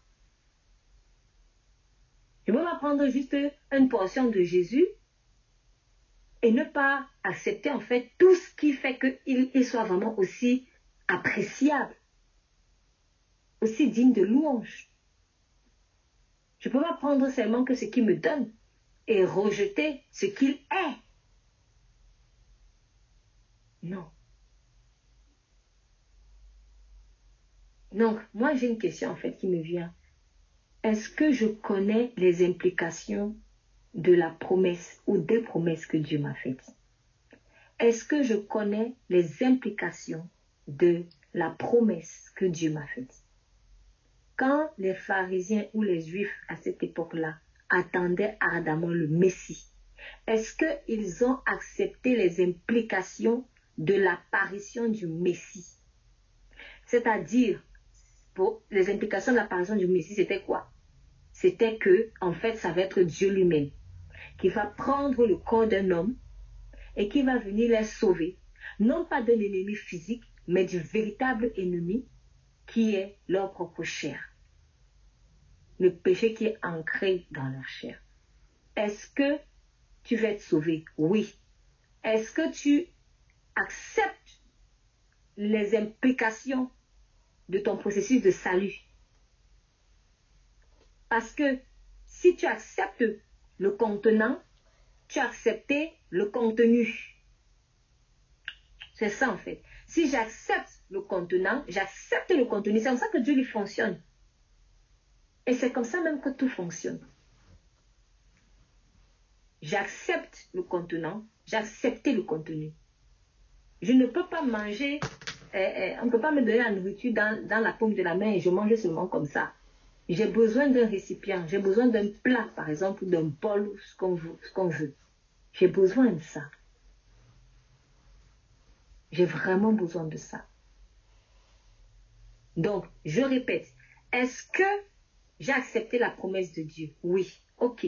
Est-ce que, c'est même pas une question qu'on devrait poser, parce que ça devrait aller de soi, mais je vais la poser pour qu'on comprenne bien. Est-ce que j'ai accepté les implications de cette promesse? En fait, est-ce que j'ai accepté l'implication de mon engagement avec Jésus-Christ? Si vous relisez euh, le message que j'ai fait sur euh, l'alliance arc-en-ciel, qui où j'ai expliqué tout euh, ce que implique en fait cette alliance-là, on va voir. Moi, quand j'ai découvert que cette alliance-là impliquait le feu de Dieu, c'est-à-dire la purification, je me suis dit, mais comment est-ce que je peux me, plaindre de certaines situations? En fait, dans cette alliance arc-en-ciel, à la partie du jaune, c'est la partie du jaune, en fait, où j'explique ça. Euh, il y a jaune, jaune-orange, mais en fait, s'il y a du orange, je y a de l'orange. Euh, si, il y a de l'orange, hein. ça, je suis en train de, de, m'emmêler les pinceaux. Mais en tout cas, euh, quoi qu'il en soit, euh, en fait, dans l'alliance arc-en-ciel, il y a une couleur qui manifeste vraiment le feu purificateur avant tout le ciel, le, reste. Ah oui, effectivement. Donc, je redis très très rapidement comme ça. Le rouge, quand Dieu a fait son alliance, il avait dit, tu n'entreras dans, ta destinée, dans les bénédictions que tu désires, que par le sang de Jésus. Est-ce que tu acceptes ça? Parce qu'on est souvent là, peu importe notre religion, peu importe notre culture, peu importe ce qu'on croit, mais on, est là, on prie un Dieu. Oui, bénis-moi, bénis-moi, bénis-moi. Oui, je vais te bénir. Tu veux t'engager avec moi, tu veux faire alliance avec moi. Oui, est-ce que tu acceptes le sang de Jésus? C'est l'implication en fait. C'est la porte. C'est pour ça que le rouge, c'est la première couleur. C'est la porte. Est-ce que tu acceptes euh, d'entrer par la porte du sang de Jésus? Non, c'est que tu ne veux pas. Tu ne veux pas en fait. Tu ne veux pas le bénir. L'orange, voilà, c'était l'orange effectivement où je parlais du feu, en fait.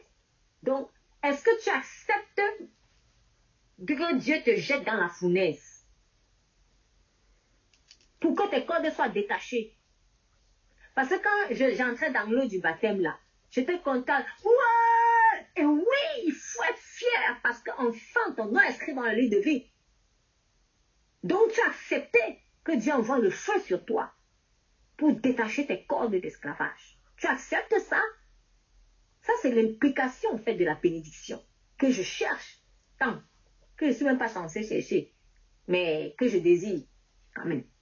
Est-ce que j'accepte le feu? Si tu n'acceptes pas le feu, c'est que tu t'es même pas fait baptiser. Tu n'as pas compris ou tu n'as pas accepté l'implication de la bénédiction de Jésus. Donc tu as menti. Tu as menti. La couleur jaune, en fait, là je vais rapidement, mais on peut aller relire encore l'article. La couleur jaune, en fait, qui est le reflet, en fait, du pouvoir, de la royauté. Tu acceptes Jésus roi pour toi aussi devenir roi, parce qu'on dit il est le roi des rois, donc tu es roi. Est-ce que tu acceptes d'être roi même? Parce que souvent même on n'accepte même pas d'être roi. Hein. Nous on veut rester les esclaves, mais on ne veut pas être roi. On ne veut pas la mentalité royale. On veut toujours les trucs médiocres, médiocres, médiocres. Mais non. Est-ce que tu acceptes d'être roi? Avec ce que cela implique, parce qu'un roi, c'est un responsable.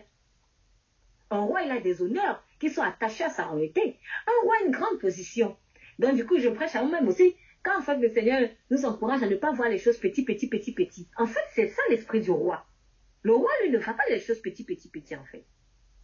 Vous voyez, on a tellement été brimé par la petitesse, médiocrité. Tu n'as pas droit à ceci, tu n'as pas droit à cela. Et du coup, on a, on, on, on n'est pas habitué, en fait, à réfléchir comme un roi. Mais un roi voit grand. Parce qu'il est grand. Il est grand, un roi. Est-ce que tu acceptes d'être roi? Avec ce que cela implique? Parce que Esther était reine. Et ça impliquait quoi? Qu'elle était prête à se sacrifier pour son peuple. Donc, est-ce que tu es prête à te sacrifier, en fait, pour les affaires de Dieu? C'est ça un roi. Un roi, on dit que le trône du roi est affermi par la justice. Est-ce que tu acceptes la justice de Dieu? Le trône de Dieu est affermi par la justice et en face de lui sont l'équité et la vérité. Il est écrit dans le livre de Psaume. Est-ce que tu acceptes d'avoir constamment devant ta face la vérité? Parce que c'est ça qui est la base de, de ta royauté en fait. Implication encore de l'alliance avec le Seigneur. La couleur verte la couleur de la résurrection. Est-ce que tu acceptes la résurrection? Tu acceptes de revenir à la vie? Seigneur, aide-nous à revenir à la vie. Et quand je dis donc revenir à la vie, je viens déjà de, je l'ai déjà dit tantôt, mais en fait, ça implique qu'on doit mourir. on doit mourir. Et on doit accepter aussi de faire, de laisser renaître ces choses qu'on a, qui sont mortes. Donc, quand le Seigneur veut faire ressusciter certains rêves, par exemple, des choses qu'on a voulu faire et on a eu mal parce qu'on a échoué, parce que c'était dur, et ça nous fait mal de repasser par là. Et Dieu nous dit, non, mon enfant, tu dois ressusciter, tu ne peux pas rester. Tu ne peux pas rester dans l'échec. Tu ne peux pas rester dans le à terre. C'est vrai, ça fait mal. Tu as peut-être essayé pendant longtemps. Un truc basique, hein. Peut-être j'ai essayé ce permis pendant, je sais pas combien d'années. Et je ne l'ai pas eu. Et là, j'ai eu mal. J'ai dit non, je recommence plus. Et là, Dieu te dit, recommence. Recommence. Recommence. Parce que je me suis engagé à te faire ressusciter. Toi, avec tout ce qui est attaché à toi. C'est ça le vert la couleur de la résurrection, la couleur de l'espoir.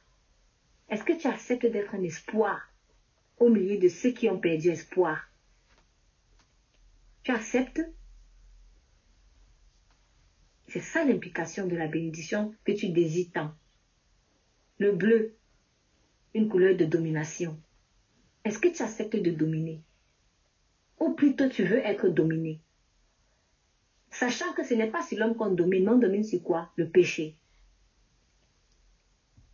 Toi, domine sur lui. Le péché se couche à ta porte, toi, domine sur lui. Est-ce que tu domines sur le péché? Ou alors, est-ce que tu acceptes que je te donne les capacités de dominer sur le péché? Ou tu veux te laisser gagner plutôt par le péché? Parce que Dieu m'a créé pour dominer. Pour dominer. sur le reste de sa création. Pas sur l'homme, mais sur le reste de sa création. Est-ce que tu acceptes? Couleur indigo, qui pour moi en tout cas renvoie à je rendrai ton nom grand. C'est la notoriété. Est-ce que tu acceptes que je rende ton nom grand? Est-ce que tu acceptes que je rende ton nom grand? Un jour, Dieu m'avait envoyé dans un groupe de prière. Et euh, il m'avait dit qu'il allait m'utiliser en fait pour euh, faire rayonner sa gloire dans ce groupe de prière qui avait beaucoup de difficultés. Et, euh, et ça s'est fait. Et il m'avait dit, on entendra parler de ce groupe de prière. On entendra parler. Dans l'église en tout cas. Et effectivement, il s'est passé des choses qui ont fait qu'on entende parler de ce groupe de prière. Et au début, ce n'était pas des choses jolies. C'était vraiment pas joli. C'était un trop honteux. Il y a eu des scandales. Et là, j'avais crié à Dieu, mais Seigneur, tu m'as envoyé où? Comme ça. Seigneur, franchement, je m'investis et tout. Et voilà. voilà. Je... j'avais crié au Seigneur et le Saint-Esprit me dit ceci. Je et, non, voilà. Et j'avais dit au Seigneur, mais pourtant, Seigneur, j'avais dit au Seigneur, mais pourtant, Seigneur, tu m'avais promis qu'on entendra parler de ce groupe de prière. Et moi, j'avais dit aux autres, hey, vous savez, ouais, on est peut-être dans la situation dans laquelle on est, mais voilà, Dieu va élever son Dieu va faire ceci, Dieu va faire cela. Et les gens étaient là, ouais. Et là, quand il y a eu des difficultés, quand il y a eu des difficultés, euh, j'ai dit, euh, je me, j'avais dit, j'avais rappelé aux personnes, non, pardon, c'est plutôt le Saint-Esprit qui me rappelle. Il me dit ceci, il me dit que j'ai dit qu'on entendra parler de ce groupe de prière. Mais je ne t'ai pas dit comment on va entendre parler de ce groupe de prière. Et en fait, le comment là, c'est que ça, ça, allait passer par une situation qui n'allait pas être jolie. Et je me suis rendu compte que oui, je n'avais pas tout saisi. C'est vrai, oui, Dieu voulait qu'on en entende parler en bien. Et oui, on en a entendu parler en bien finalement. Cependant, c'est quand même passé par des scandales. Pourquoi? Parce qu'il a voulu épurer quelque chose. Il a voulu enlever cette, ces mauvaises graines qui empêchaient à ce groupe de prière de voler comme un aigle. C'était ça. Mais je n'oublierai jamais, je n'oublierai jamais au moment où il me l'a dit. Il m'a dit, je t'ai dit qu'on entendra parler de ce groupe de prière, mais je ne t'ai pas dit comment. Et là, je me suis dit, ah tiens, dans le fait qu'il y ait un scandale comme ça et que, et que le nom de ce groupe de prière soit, soit sali, ah ben, en fait, ça faisait partie du processus de Dieu. Ce n'est pas que Dieu voulait qu'on entende parler mal, mais bah, quand les comportements ou les cœurs ne sont pas vraiment entiers à lui, bah, il va nettoyer. Et quand il nettoie, c'est pas toujours joli. Mais ça a fait que on a entendu un peu plus parler de ce groupe de prière. Et maintenant, le challenge, c'était que les personnes dans le groupe de prière puissent vraiment se donner véritablement au Seigneur Jésus-Christ. Et ça s'est fait là, il n'y avait plus le choix. C'était ou ça ou tu meurs. en guillemets. Mais le bon choix avait été fait. Et finalement, en fait, les gens se sont remis sur les rails. Et on a pu entendre parler vraiment de ce groupe de prière en bien parce qu'on a vu ce, comment est-ce que le Seigneur avait transformé les cœurs. Voilà. Donc, ce qui veut dire qu'en fait, oui, il va rendre ton nom grand. Il va rendre ton nom grand. Mais euh, parfois, ça va pas être à la manière que tu crois. Ça va pas toujours être à la manière que tu crois. Parfois, ça va même passer par euh, euh, voilà des choses sales. Ça va passer par de l'eau propre. Ça va passer par de l'eau propre. Ça va passer peut-être par l'accusation. Ça va passer par plein de choses qui sont pas jolies, mais qui vont toujours faire que ton nom soit répandu partout. Et maintenant, quand tu vas donc être élevé, à ce moment, on va se rendre compte que, ah, mais on avait vraiment fait une erreur. Et là, ici, je me réfère euh, une parenthèse du coup sur euh, le... Non, ça fait écho en fait au verset 28. Où il est écrit dans Jean 8, Jésus donc leur dit, quand vous aurez élevé le Fils de l'homme, alors vous connaîtrez ce que je suis et que je ne fais rien de moi-même, mais que je parle selon ce que le Père m'a enseigné. Quand vous aurez élevé le Fils de l'homme. Donc, la notoriété, en fait, de Jésus est devenue grande, selon ce qui en tout cas avaient été honnêtes de cœur. Au travers de tout ce qu'ils faisaient de bien, ils ont reconnu le Fils de Dieu. D'autres, bon, c'était simplement de la, euh, la jalousie. Mais que ce soit jalousie ou que ce soit euh, dans de bon cœur, il y a une notoriété. Ça s'est répandu. Et même, ce sont ceux qui ont été les détracteurs qui ont même permis que son nom soit davantage répandu. Parce que quand tu vas dire, par exemple, hé, faites attention à celui-ci, c'est un imposteur et autres, tu fais des publicités partout, partout, partout. Mais en fait, tu es en train de rendre son nom grand. Tu es en train de rendre son nom grand. Et à la croix, chacun va pouvoir se faire une idée de si ce que tu avais dit, en fait, sur cette personne était vrai ou était faux. Et quand il a été élevé, quand il a été crucifié, parce que l'élévation, là, c'était la croix, je rendrai ton nom grand veut dire aussi, est-ce que tu acceptes la crucifixion? Parce que c'est la crucifixion, en fait, qui rend grand. C'est la crucifixion qui rend grand. Quand il a dit à Abraham, je rendrai ton nom grand, mais en fait, pourquoi est-ce que tout le monde connaît Abraham aujourd'hui? On connaît Abraham aujourd'hui parce que c'était un homme de foi qui a beaucoup souffert dans l'attente. C'était sa part de crucifixion. Donc c'est la crucifixion en fait. C'est l'épreuve d'Abraham qui a rendu le nom d'Abraham grand. Aujourd'hui, quel que soit ce en quoi tu crois, tu sais la vie d'Abraham. Tu sais que c'est un homme qui a eu un fils de promesse à 100 ans d'une femme de 90 ans. Mais au moment où ils étaient en train de, de patienter et d'attendre, ils ont été, ils ont été, ils sont passés par la fournaise. Ils sont passés par plein de situations. Ils ont dû apprendre à eux-mêmes voir grand si, par exemple, je repars sur la couleur euh, de la royauté, la jaune, ils ont accepté de voir grand. Quand ils ne voulaient qu'un fils, Dieu a dit non, mais tu rêves, je t'en donne des nations. Donc, Abraham aussi avait une vision un peu étriquée de la destinée, de sa destinée. Et Dieu a voulu l'amener à voir plus grand. Il a accepté ça. Et c'était pas facile. Mais c'est sa crucifixion qui nous a permis aujourd'hui de, de voir, de le connaître, de telle sorte que oui, son nom est devenu grand. Et maintenant, on s'en sert même dans les accords internationaux. Dernière couleur, est-ce que j'accepte, ah oui, pour ma part en tout cas, la violet, cette bénédiction euh, matérielle. Donc, Dieu bénit matériellement pour que nous soyons des sources de bénédiction. Parce que je rendrai ton nom grand signifie que tu seras une source de bénédiction. Mais est-ce que je veux vraiment être une source de bénédiction matérielle? Si en n'ayant pas grand-chose, si en n'ayant pas grand-chose, je, je ne sais pas être une source de bénédiction, ce n'est pas en ayant beaucoup que j'apprendrai à être une source de bénédiction. Je reprends. Si en n'ayant pas grand-chose, je ne sais pas être une source de bénédiction, y compris matérielle, ce n'est pas en ayant beaucoup, en fait, que je saurai être une source de bénédiction. Si, en fait, et on voit que c'est la dernière couleur, pourquoi? Parce que, en réalité, il est fallu que je comprenne les implications du sang de Jésus en rouge, que du feu de Dieu en orange, de la mentalité royale en jaune, de la résurrection en vert, de la domination en bleu, de la grandeur du nom en indigo on ne saute pas les étapes. Parce que si Dieu ne te brise pas comme ça, en fait, avec ces biens-là, tu vas plutôt faire des dégâts au lieu de bénir. Et ça a été par exemple le cas avec euh, David. David n'est pas devenu riche du jour au lendemain comme ça. Ça ne veut pas dire que Dieu ne peut pas en fait faire le faire avec quelqu'un, mais euh, Par exemple, contrairement à Salomon, lui, il est resté adorateur jusqu'au bout. Saül aussi, pareil. On voit bien la différence entre Saül et David. Saül, il a eu tout.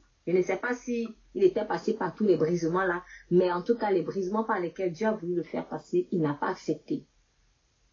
Il a voulu directement aller au violet. Et on a vu les conséquences. Donc, si je repose la question, est-ce que j'accepte les implications de son alliance? Est-ce que j'accepte les implications de son alliance? Dans la parabole du semeur, euh, la terre qui était dure, la terre qui était rocailleuse, la terre qui était épineuse n'avait pas compris les implications de la parole qui avait été libérée. Donc, certaines terres, comme par exemple la terre euh, rocailleuse, elle, elle était très fière d'avoir entendu, par exemple, la promesse, oui, Dieu va faire cette toi, Dieu va te rendre, on est content. Maintenant, elle n'a pas compris ce que cela impliquait. Seule la terre bonne avait compris ce que cela impliquait. C'est pour ça qu'on dit qu'il a comparé la terre bonne à celui qui reçoit la parole et, euh, reçoit la parole dans un cœur bon et honnête. C'est-à-dire qu'il y a une dimension de sincérité ici. Il y a une dimension de sincérité ici. Et porte du fruit. Porte du fruit avec persévérance. Parce que pour pouvoir traverser toutes ces couleurs-là, rouge, orange, jaune, vert, bleu, indigo, etc., il faut de la persévérance. Il faut de la persévérance. Très bien. Donc, je continue. Il dit, donc dans le verset 24, c'est pourquoi, toujours dans Jean 8, c'est pourquoi je vous ai dit que vous mourrez dans vos péchés, car si vous ne croyez pas que je suis, vous mourrez dans vos péchés. Qui est-il, lui dit-il Jésus leur répondit, ce que je vous disais au commencement, j'ai beaucoup de choses à dire de vous et à juger en vous, mais celui qui m'a envoyé est vrai, et ce que j'ai entendu de lui, je le dis au monde. Il ne comprit point qu'il leur parlait du Père. Jésus donc leur dit, quand vous aurez élevé le Fils, alors vous connaîtrez que je suis euh, et que je ne fais rien de moi-même, mais que je parle selon ce que le Père m'enseigne. Celui qui m'envoyait est avec moi. Il ne m'a pas laissé seul parce que je fais toujours ce qui est agréable. Et donc, là, on est ici en train de parler à des personnes qui n'ont même pas accepté de prime abord comme le Sauveur. Maintenant, à partir du verset 30, donc quand j'ai parlé au tout tout début de deux grandes étapes dans le raisonnement, en fait parce qu'il y a deux catégories de personnes. Donc, la première catégorie, ce sont ceux qui ne sont même pas entrés par, même pas par la porte rouge. Ils n'ont même pas accepté le sang, en fait. Bon. Et il leur dit, il faut que vous sachiez, que vous acceptez, vous acceptiez, pardon, mon identité. Mon identité de sauveur, mon identité de Messie, mon identité de Dieu. Que vous sachiez que c'est vraiment Dieu qui m'a envoyé, en fait. Si vous ne croyez pas que c'est lui qui m'a envoyé, vous allez mourir dans vos péchés. Je fais une parenthèse ici, encore sur le fait de chasser les envoyés de Dieu. Chasser les envoyés de Dieu. Est-ce que tu crois que cette personne est envoyée de Dieu? Au moins, Internet, pour eux, ils ne croyaient pas. Ils disaient, non, c'est pas toi qui, qui, tu n'as pas été envoyé de Dieu. Donc, si tu ne crois pas que telle personne était envoyée de Dieu, en fait, tu n'as pas cru en Dieu. Tout simplement. Parce que celui qui connaît Dieu reconnaîtra celui qui est envoyé de lui. Ça, c'était la première, le premier, le premier auditoire. Mais il y a encore un autre auditoire. Comme Jésus parlait ici à partir du verset 30, plusieurs crurent en lui. Donc, certains donc cru en lui. Et il dit aux Juifs qui avaient cru en lui, si vous demeurez dans ma parole, vous êtes vraiment mes disciples. Donc, vous allez remarquer que dans la première catégorie des personnes, ceux qui n'ont même pas accepté le sang, il y a, si vous ne croyez pas que je suis envoyé de Dieu, vous n'allez pas vous allez mourir dans vos péchés. Mais maintenant, pour les autres, il dit, qui ont cru, il dit, si vous demeurez. Donc il y a deux choses. ceux qui sont hors de la porte du sang de Christ, qui est la porte d'entrée en fait le salut, c'est si tu crois que je suis le sauveur, que moi je viens te sauver, et de quoi? De tes péchés. Si tu crois, tu vas être sauvé et tu ne mourras pas dans tes péchés.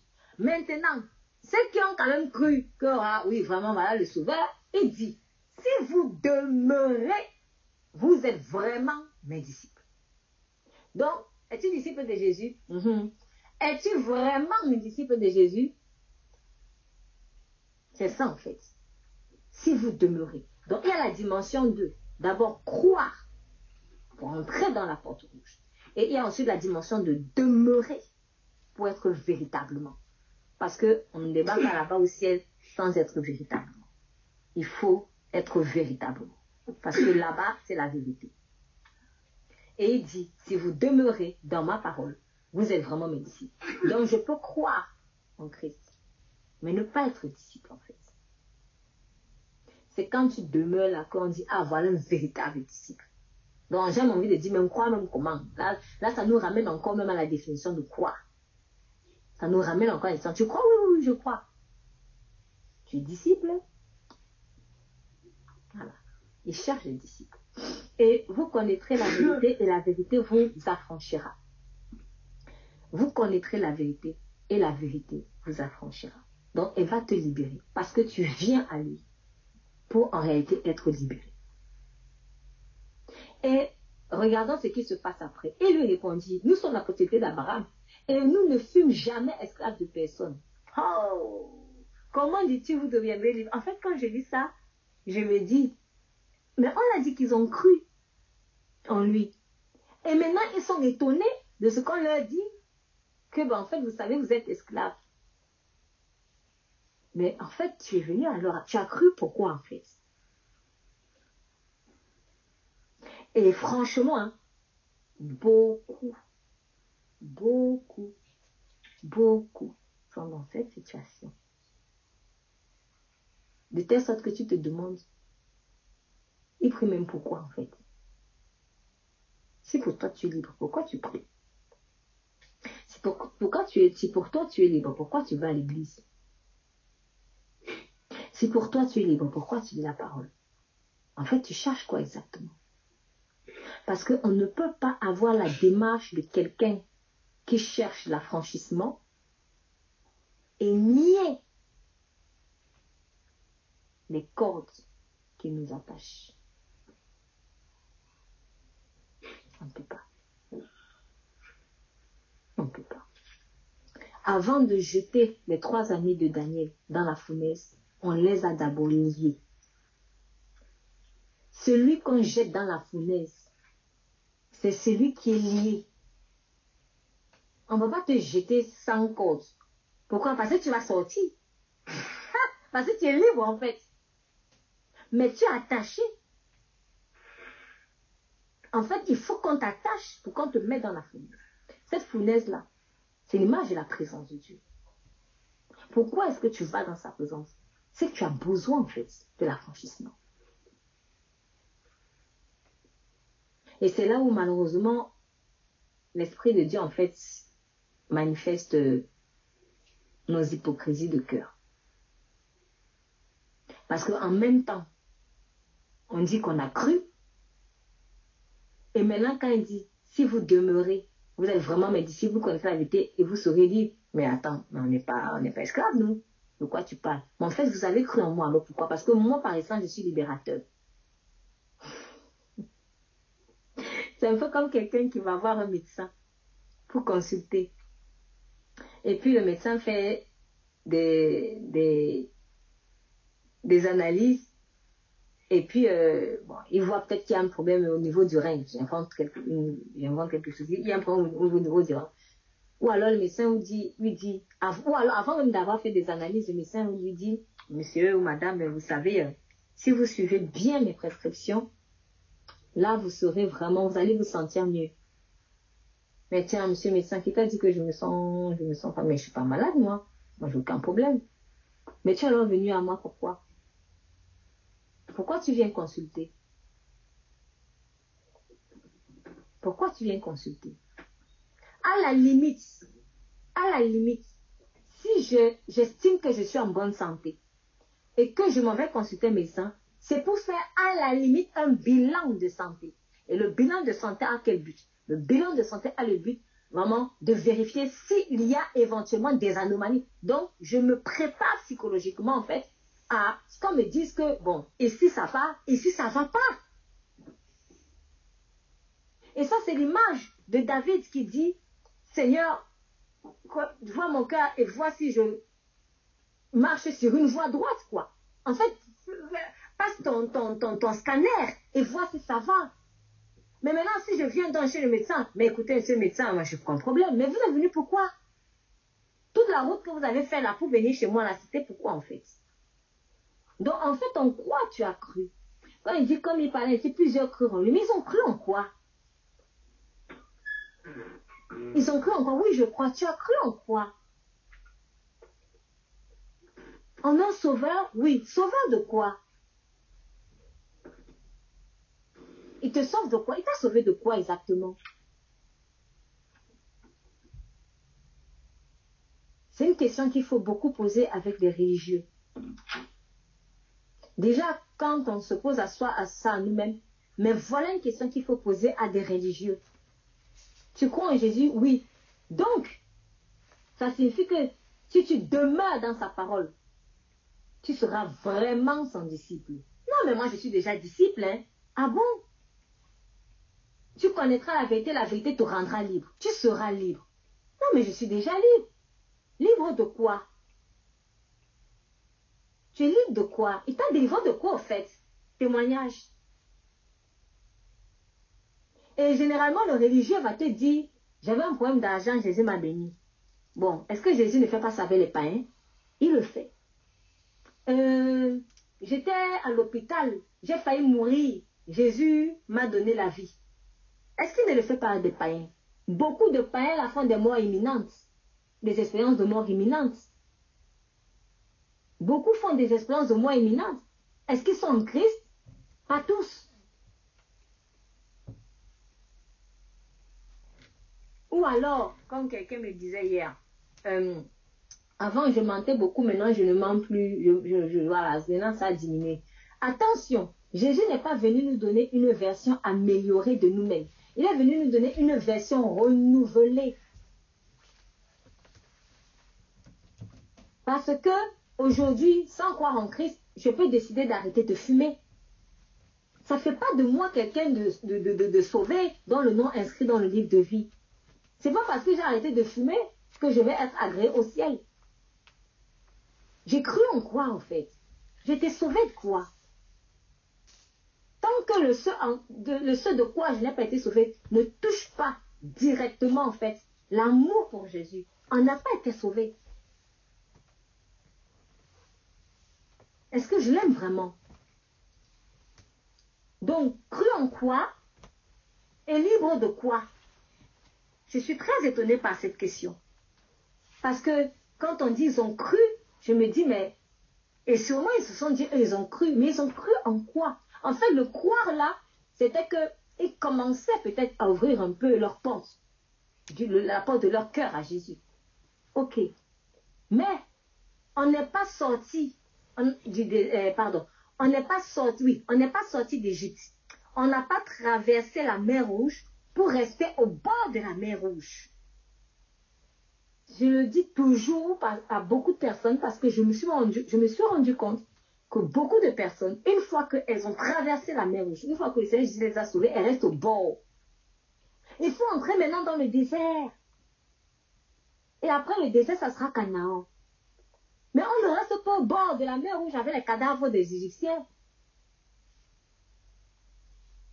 Mais en fait, beaucoup, ils se sont c'est-à-dire, une fois que les Égyptiens ont été engloutis, par exemple, on va dire qu'ils ont traversé les eaux du baptême, ils commencent à planter leurs plantes, leurs tentes, ils font, camping. Ils font camping au bord de la mer Rouge. Mais on ne doit pas camper au bord de la mer Rouge. Il faut entrer dans le désert. Si tu campes au bord de la mer Rouge là, tu vas, la mer Rouge un jour va encore, va encore t'engloutir. Parce que tu n'es pas loin de l'Égypte De l'autre côté, tu vois facilement l'Égypte. Tu vois facilement l'Égypte. C'est ça aussi qui a un peu, qui a quand même perdu la femme de Lot. C'est ça qui a perdu la femme de Lot. Regardez en arrière. Pourquoi? Parce que tu n'es pas vraiment sorti de là. Tu as la porte, mais tu n'es pas sorti de là. Si on dit à quelqu'un, tu vas, est-ce que tu veux aller en enfer? La personne va te dire, une personne normale te dira non. Maintenant, si on dit à quelqu'un, est-ce que tu veux être à la porte de l'enfer? Je crois qu'une personne sensée va dire non. Je ne veux même pas être à la porte. C'est-à-dire, non seulement je ne veux pas être dans l'enfer même là, mais je ne, même la porte de l'enfer là, je ne veux même pas. Même la porte, je ne veux pas. Donc, je ne peux pas rester au bord du péché. Je veux rester au bord des eaux souillées. Je ne peux pas. Je dois aller loin, loin, loin, loin, loin, loin. C'est ça aussi, demeurer. Si tu ne demeures pas, tu vas retourner. À force de rester à la porte de l'enfer. Un jour, les flammes vont te prendre. Les flammes vont te prendre. Donc, Être médiocre aussi dans sa vie spirituelle, là, ça c'est se mettre en danger quelque part. C'est pour cela qu'on dit que l'enfant n'hérite pas. L'enfant n'hérite pas. Si je reste que enfant, enfant, bébé, bébé, bébé, bébé, bébé, bébé spirituel, je vais retourner dans le monde un jour. Parce que avec Christ, c'est de gloire en gloire. Ce n'est pas la même montre qui stagne. Les eaux de Dieu sont des eaux vives. Ça, ça, ça vire, ça bouge, son mouvement, ça avance. Ça ne reste pas statique. Parce que ce qui est statique, c'est comme un cadavre. Donc c'est la mort. Il faut faire attention ça. C'est ça qu'il a dit, demeurer. Donc restez là, hein. Restez là dans mes eaux. Restez là dans mes eaux. Ne sortez plus. Ne venez pas à moitié. Venez profondément, véritablement. Si je dis que je fréquente une université, je ne peux pas euh, m'en sortir si je reste seulement à la porte de l'amphithéâtre pour prendre les cours. C'est à peine que je vais percevoir les sons de l'enseignant. Mais il faut que j'entre à l'amphi, que je prenne aussi des notes, quoi. Mais je ne peux pas rester au bord de la mer. Il faut que j'entre dans le désert. Il faut que j'entre dans le désert. Il faut que je demeure, que je sois vraiment impliqué. Et pour ça, il faut que je reconnaisse que j'ai besoin d'être libre. Parce que si tu n'as pas besoin de... Si tu estimes que tu n'as pas de corde, qu'il n'y a rien qui te lie, en gros, j'ai pas de problème, quoi, je suis innocent. Mais en fait, Jésus n'est pas venu pour des innocents. Jésus est venu pour des coupables. C'est parce que je suis coupable que Jésus, le nom de Jésus a un sens dans ma vie. Mon sauveur là, c'est qu'il m'a sauvé de quoi? Il m'a sauvé de quoi? Et le quoi là, ça doit être quelque chose d'intérieur. C'est pas quelque chose d'extérieur que oui, les bandits ont voulu me tuer et puis il a fait qu'on ne me tue pas. Ça là, on n'a pas besoin de, de, en Christ pour ça. Il le fait avec tout le monde, les bons comme les mauvais. Mais en fait, il t'a sauvé de quoi dans ton cœur? Là où il était, là où se trouvait le véritable ennemi, la chair. Donc, verset 34, en vérité, en vérité, je vous le dis, leur répliqua Jésus, quiconque se livre au péché est esclave du péché. Vous voyez? Donc, eux, ils ne comprenaient même pas pourquoi ils croyaient en Jésus, en fait. Ils se sont peut-être dit, ah, ce monsieur, il parle bien. Non, quelque part, il doit être un envoyé de Dieu. Et là, Jésus leur dit, ok, si vous demeurez dans ma parole, vous allez être vraiment libre. Eh, mais, eh, nous ne sommes pas esclaves, hein. Il dit, ah, ne pas esclave. Tel péché-là, tu es un esclave. Un esclave. Et il dit, oh, l'esclave ne demeure pas toujours dans la maison. Vous voyez, c'est ça. L'esclave ne demeure pas toujours. Si tu restes à la porte, si, à force de rester à la porte de l'enfer, tu vas entrer en enfer. À force de rester au bord de la mer rouge, tu vas retourner dans la mer rouge là. Et là-bas, ça va, c'est pour t'engloutir. Mais il faut entrer dans Canaan. Si tu dis que tu viens dans la maison de Dieu, tu viens dans le royaume de Dieu, mais que tu es esclave du péché et quand toi tu estimes que tu es libre, tu vas retourner dans ton esclavage mais c'est le Fils qui demeure toujours dans la famille de Dieu. L'esclave, un jour, il va ressortir. Il va sortir. Il ne va pas rester là. Il va sortir. Mais le Fils ne peut pas sortir. Le Fils reste. C'est pour cela que le Fils prodige, le Fils prodige, quand il a, il s'est repenti, et qu'il a dit, je, vais dire à mon père, je ne suis même pas né ton fils, je vais seulement même être esclave, ton esclave, ton serviteur. Le père, le père n'a même pas répondu. En fait, c'est une façon de dire, non, non, non, non. Parce que tu es parti de chez moi à cause de ta mentalité d'esclave là. Tu étais omnubilé par l'argent. Tu as cru que tu allais être libre et que moi j'étais une prison pour toi. Donc, tu étais esclave en fait du péché. Tu étais esclave de ta cupidité. Tu étais esclave de ta fausse vision de la vie. C'est pour cela que tu as, tu as quitté la maison. Donc, quand tu reviens là, ne reviens plus en te disant que tu vas être mon esclave. Non, parce que tu n'es pas mon esclave. Tu es mon fils. Il lui a bien montré avec la, la fête qu'il a faite pour lui. Tu es mon fils.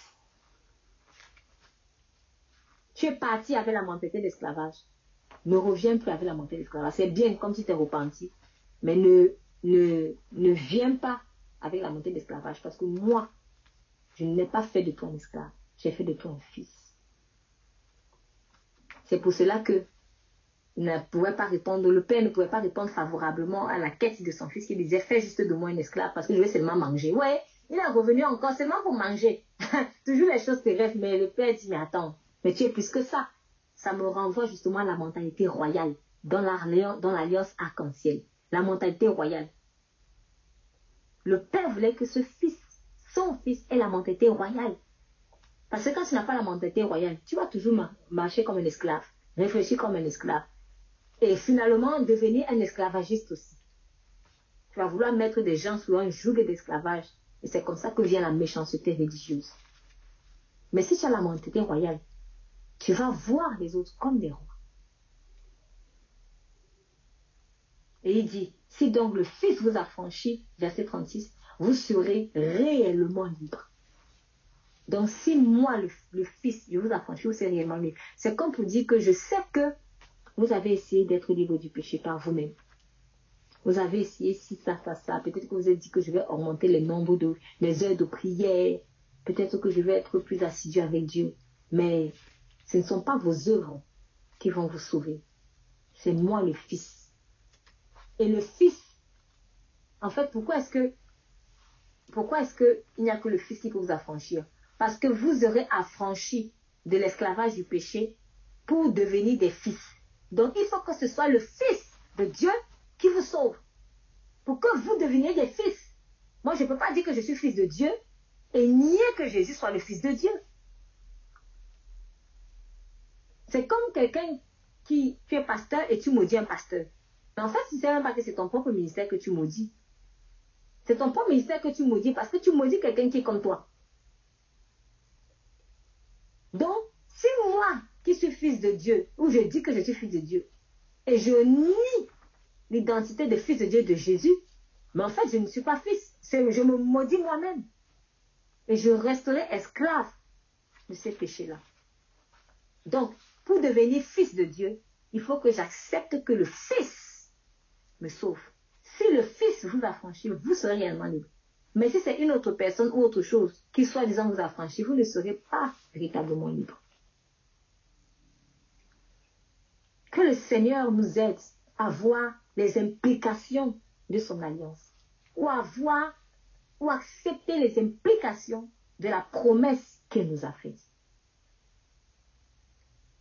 C'était vraiment l'essence du message d'aujourd'hui.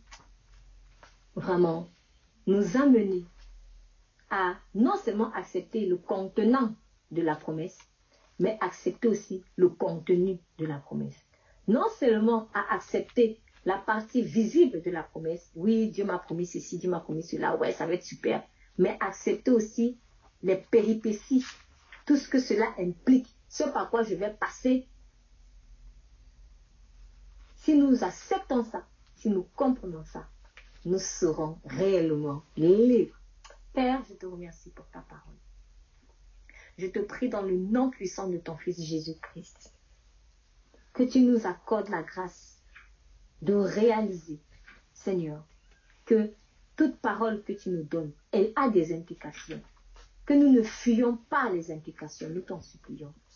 Aide-nous, Seigneur, à accepter toutes ces implications à ne plus tâtonner, à ne plus chercher les choses comme un aveugle, qui nous fait perdre du temps, de l'énergie, des biens même et beaucoup d'autres choses. Nous voulons vraiment voir par ta lumière. Car tu as dit par la lumière, par ta lumière, je vois la lumière. Il est écrit. Par ta lumière, je vois la lumière. Alors je veux voir les choses par ta lumière, non pas par moi-même car c'est de la fatigue, c'est du stress et ça amène finalement la frustration parce qu'on ne voit même pas vraiment les fruits conséquents. Alors merci. Merci de nous ouvrir les yeux sur les implications de ce que tu as dit sur nos vies, afin que nous soyons prêts et que nous l'acceptions. Et même si on ne connaît pas toutes les implications, qu'au moins on sache qu'il y aura des implications des implications qui vont nous faire plaisir, des implications qui ne vont pas nous faire plaisir. Mais nous savons que toutes ces circonstances-là concourent à notre bien. C'est dans le nom puissant de Jésus que nous prions. Amen. Amen. Amen.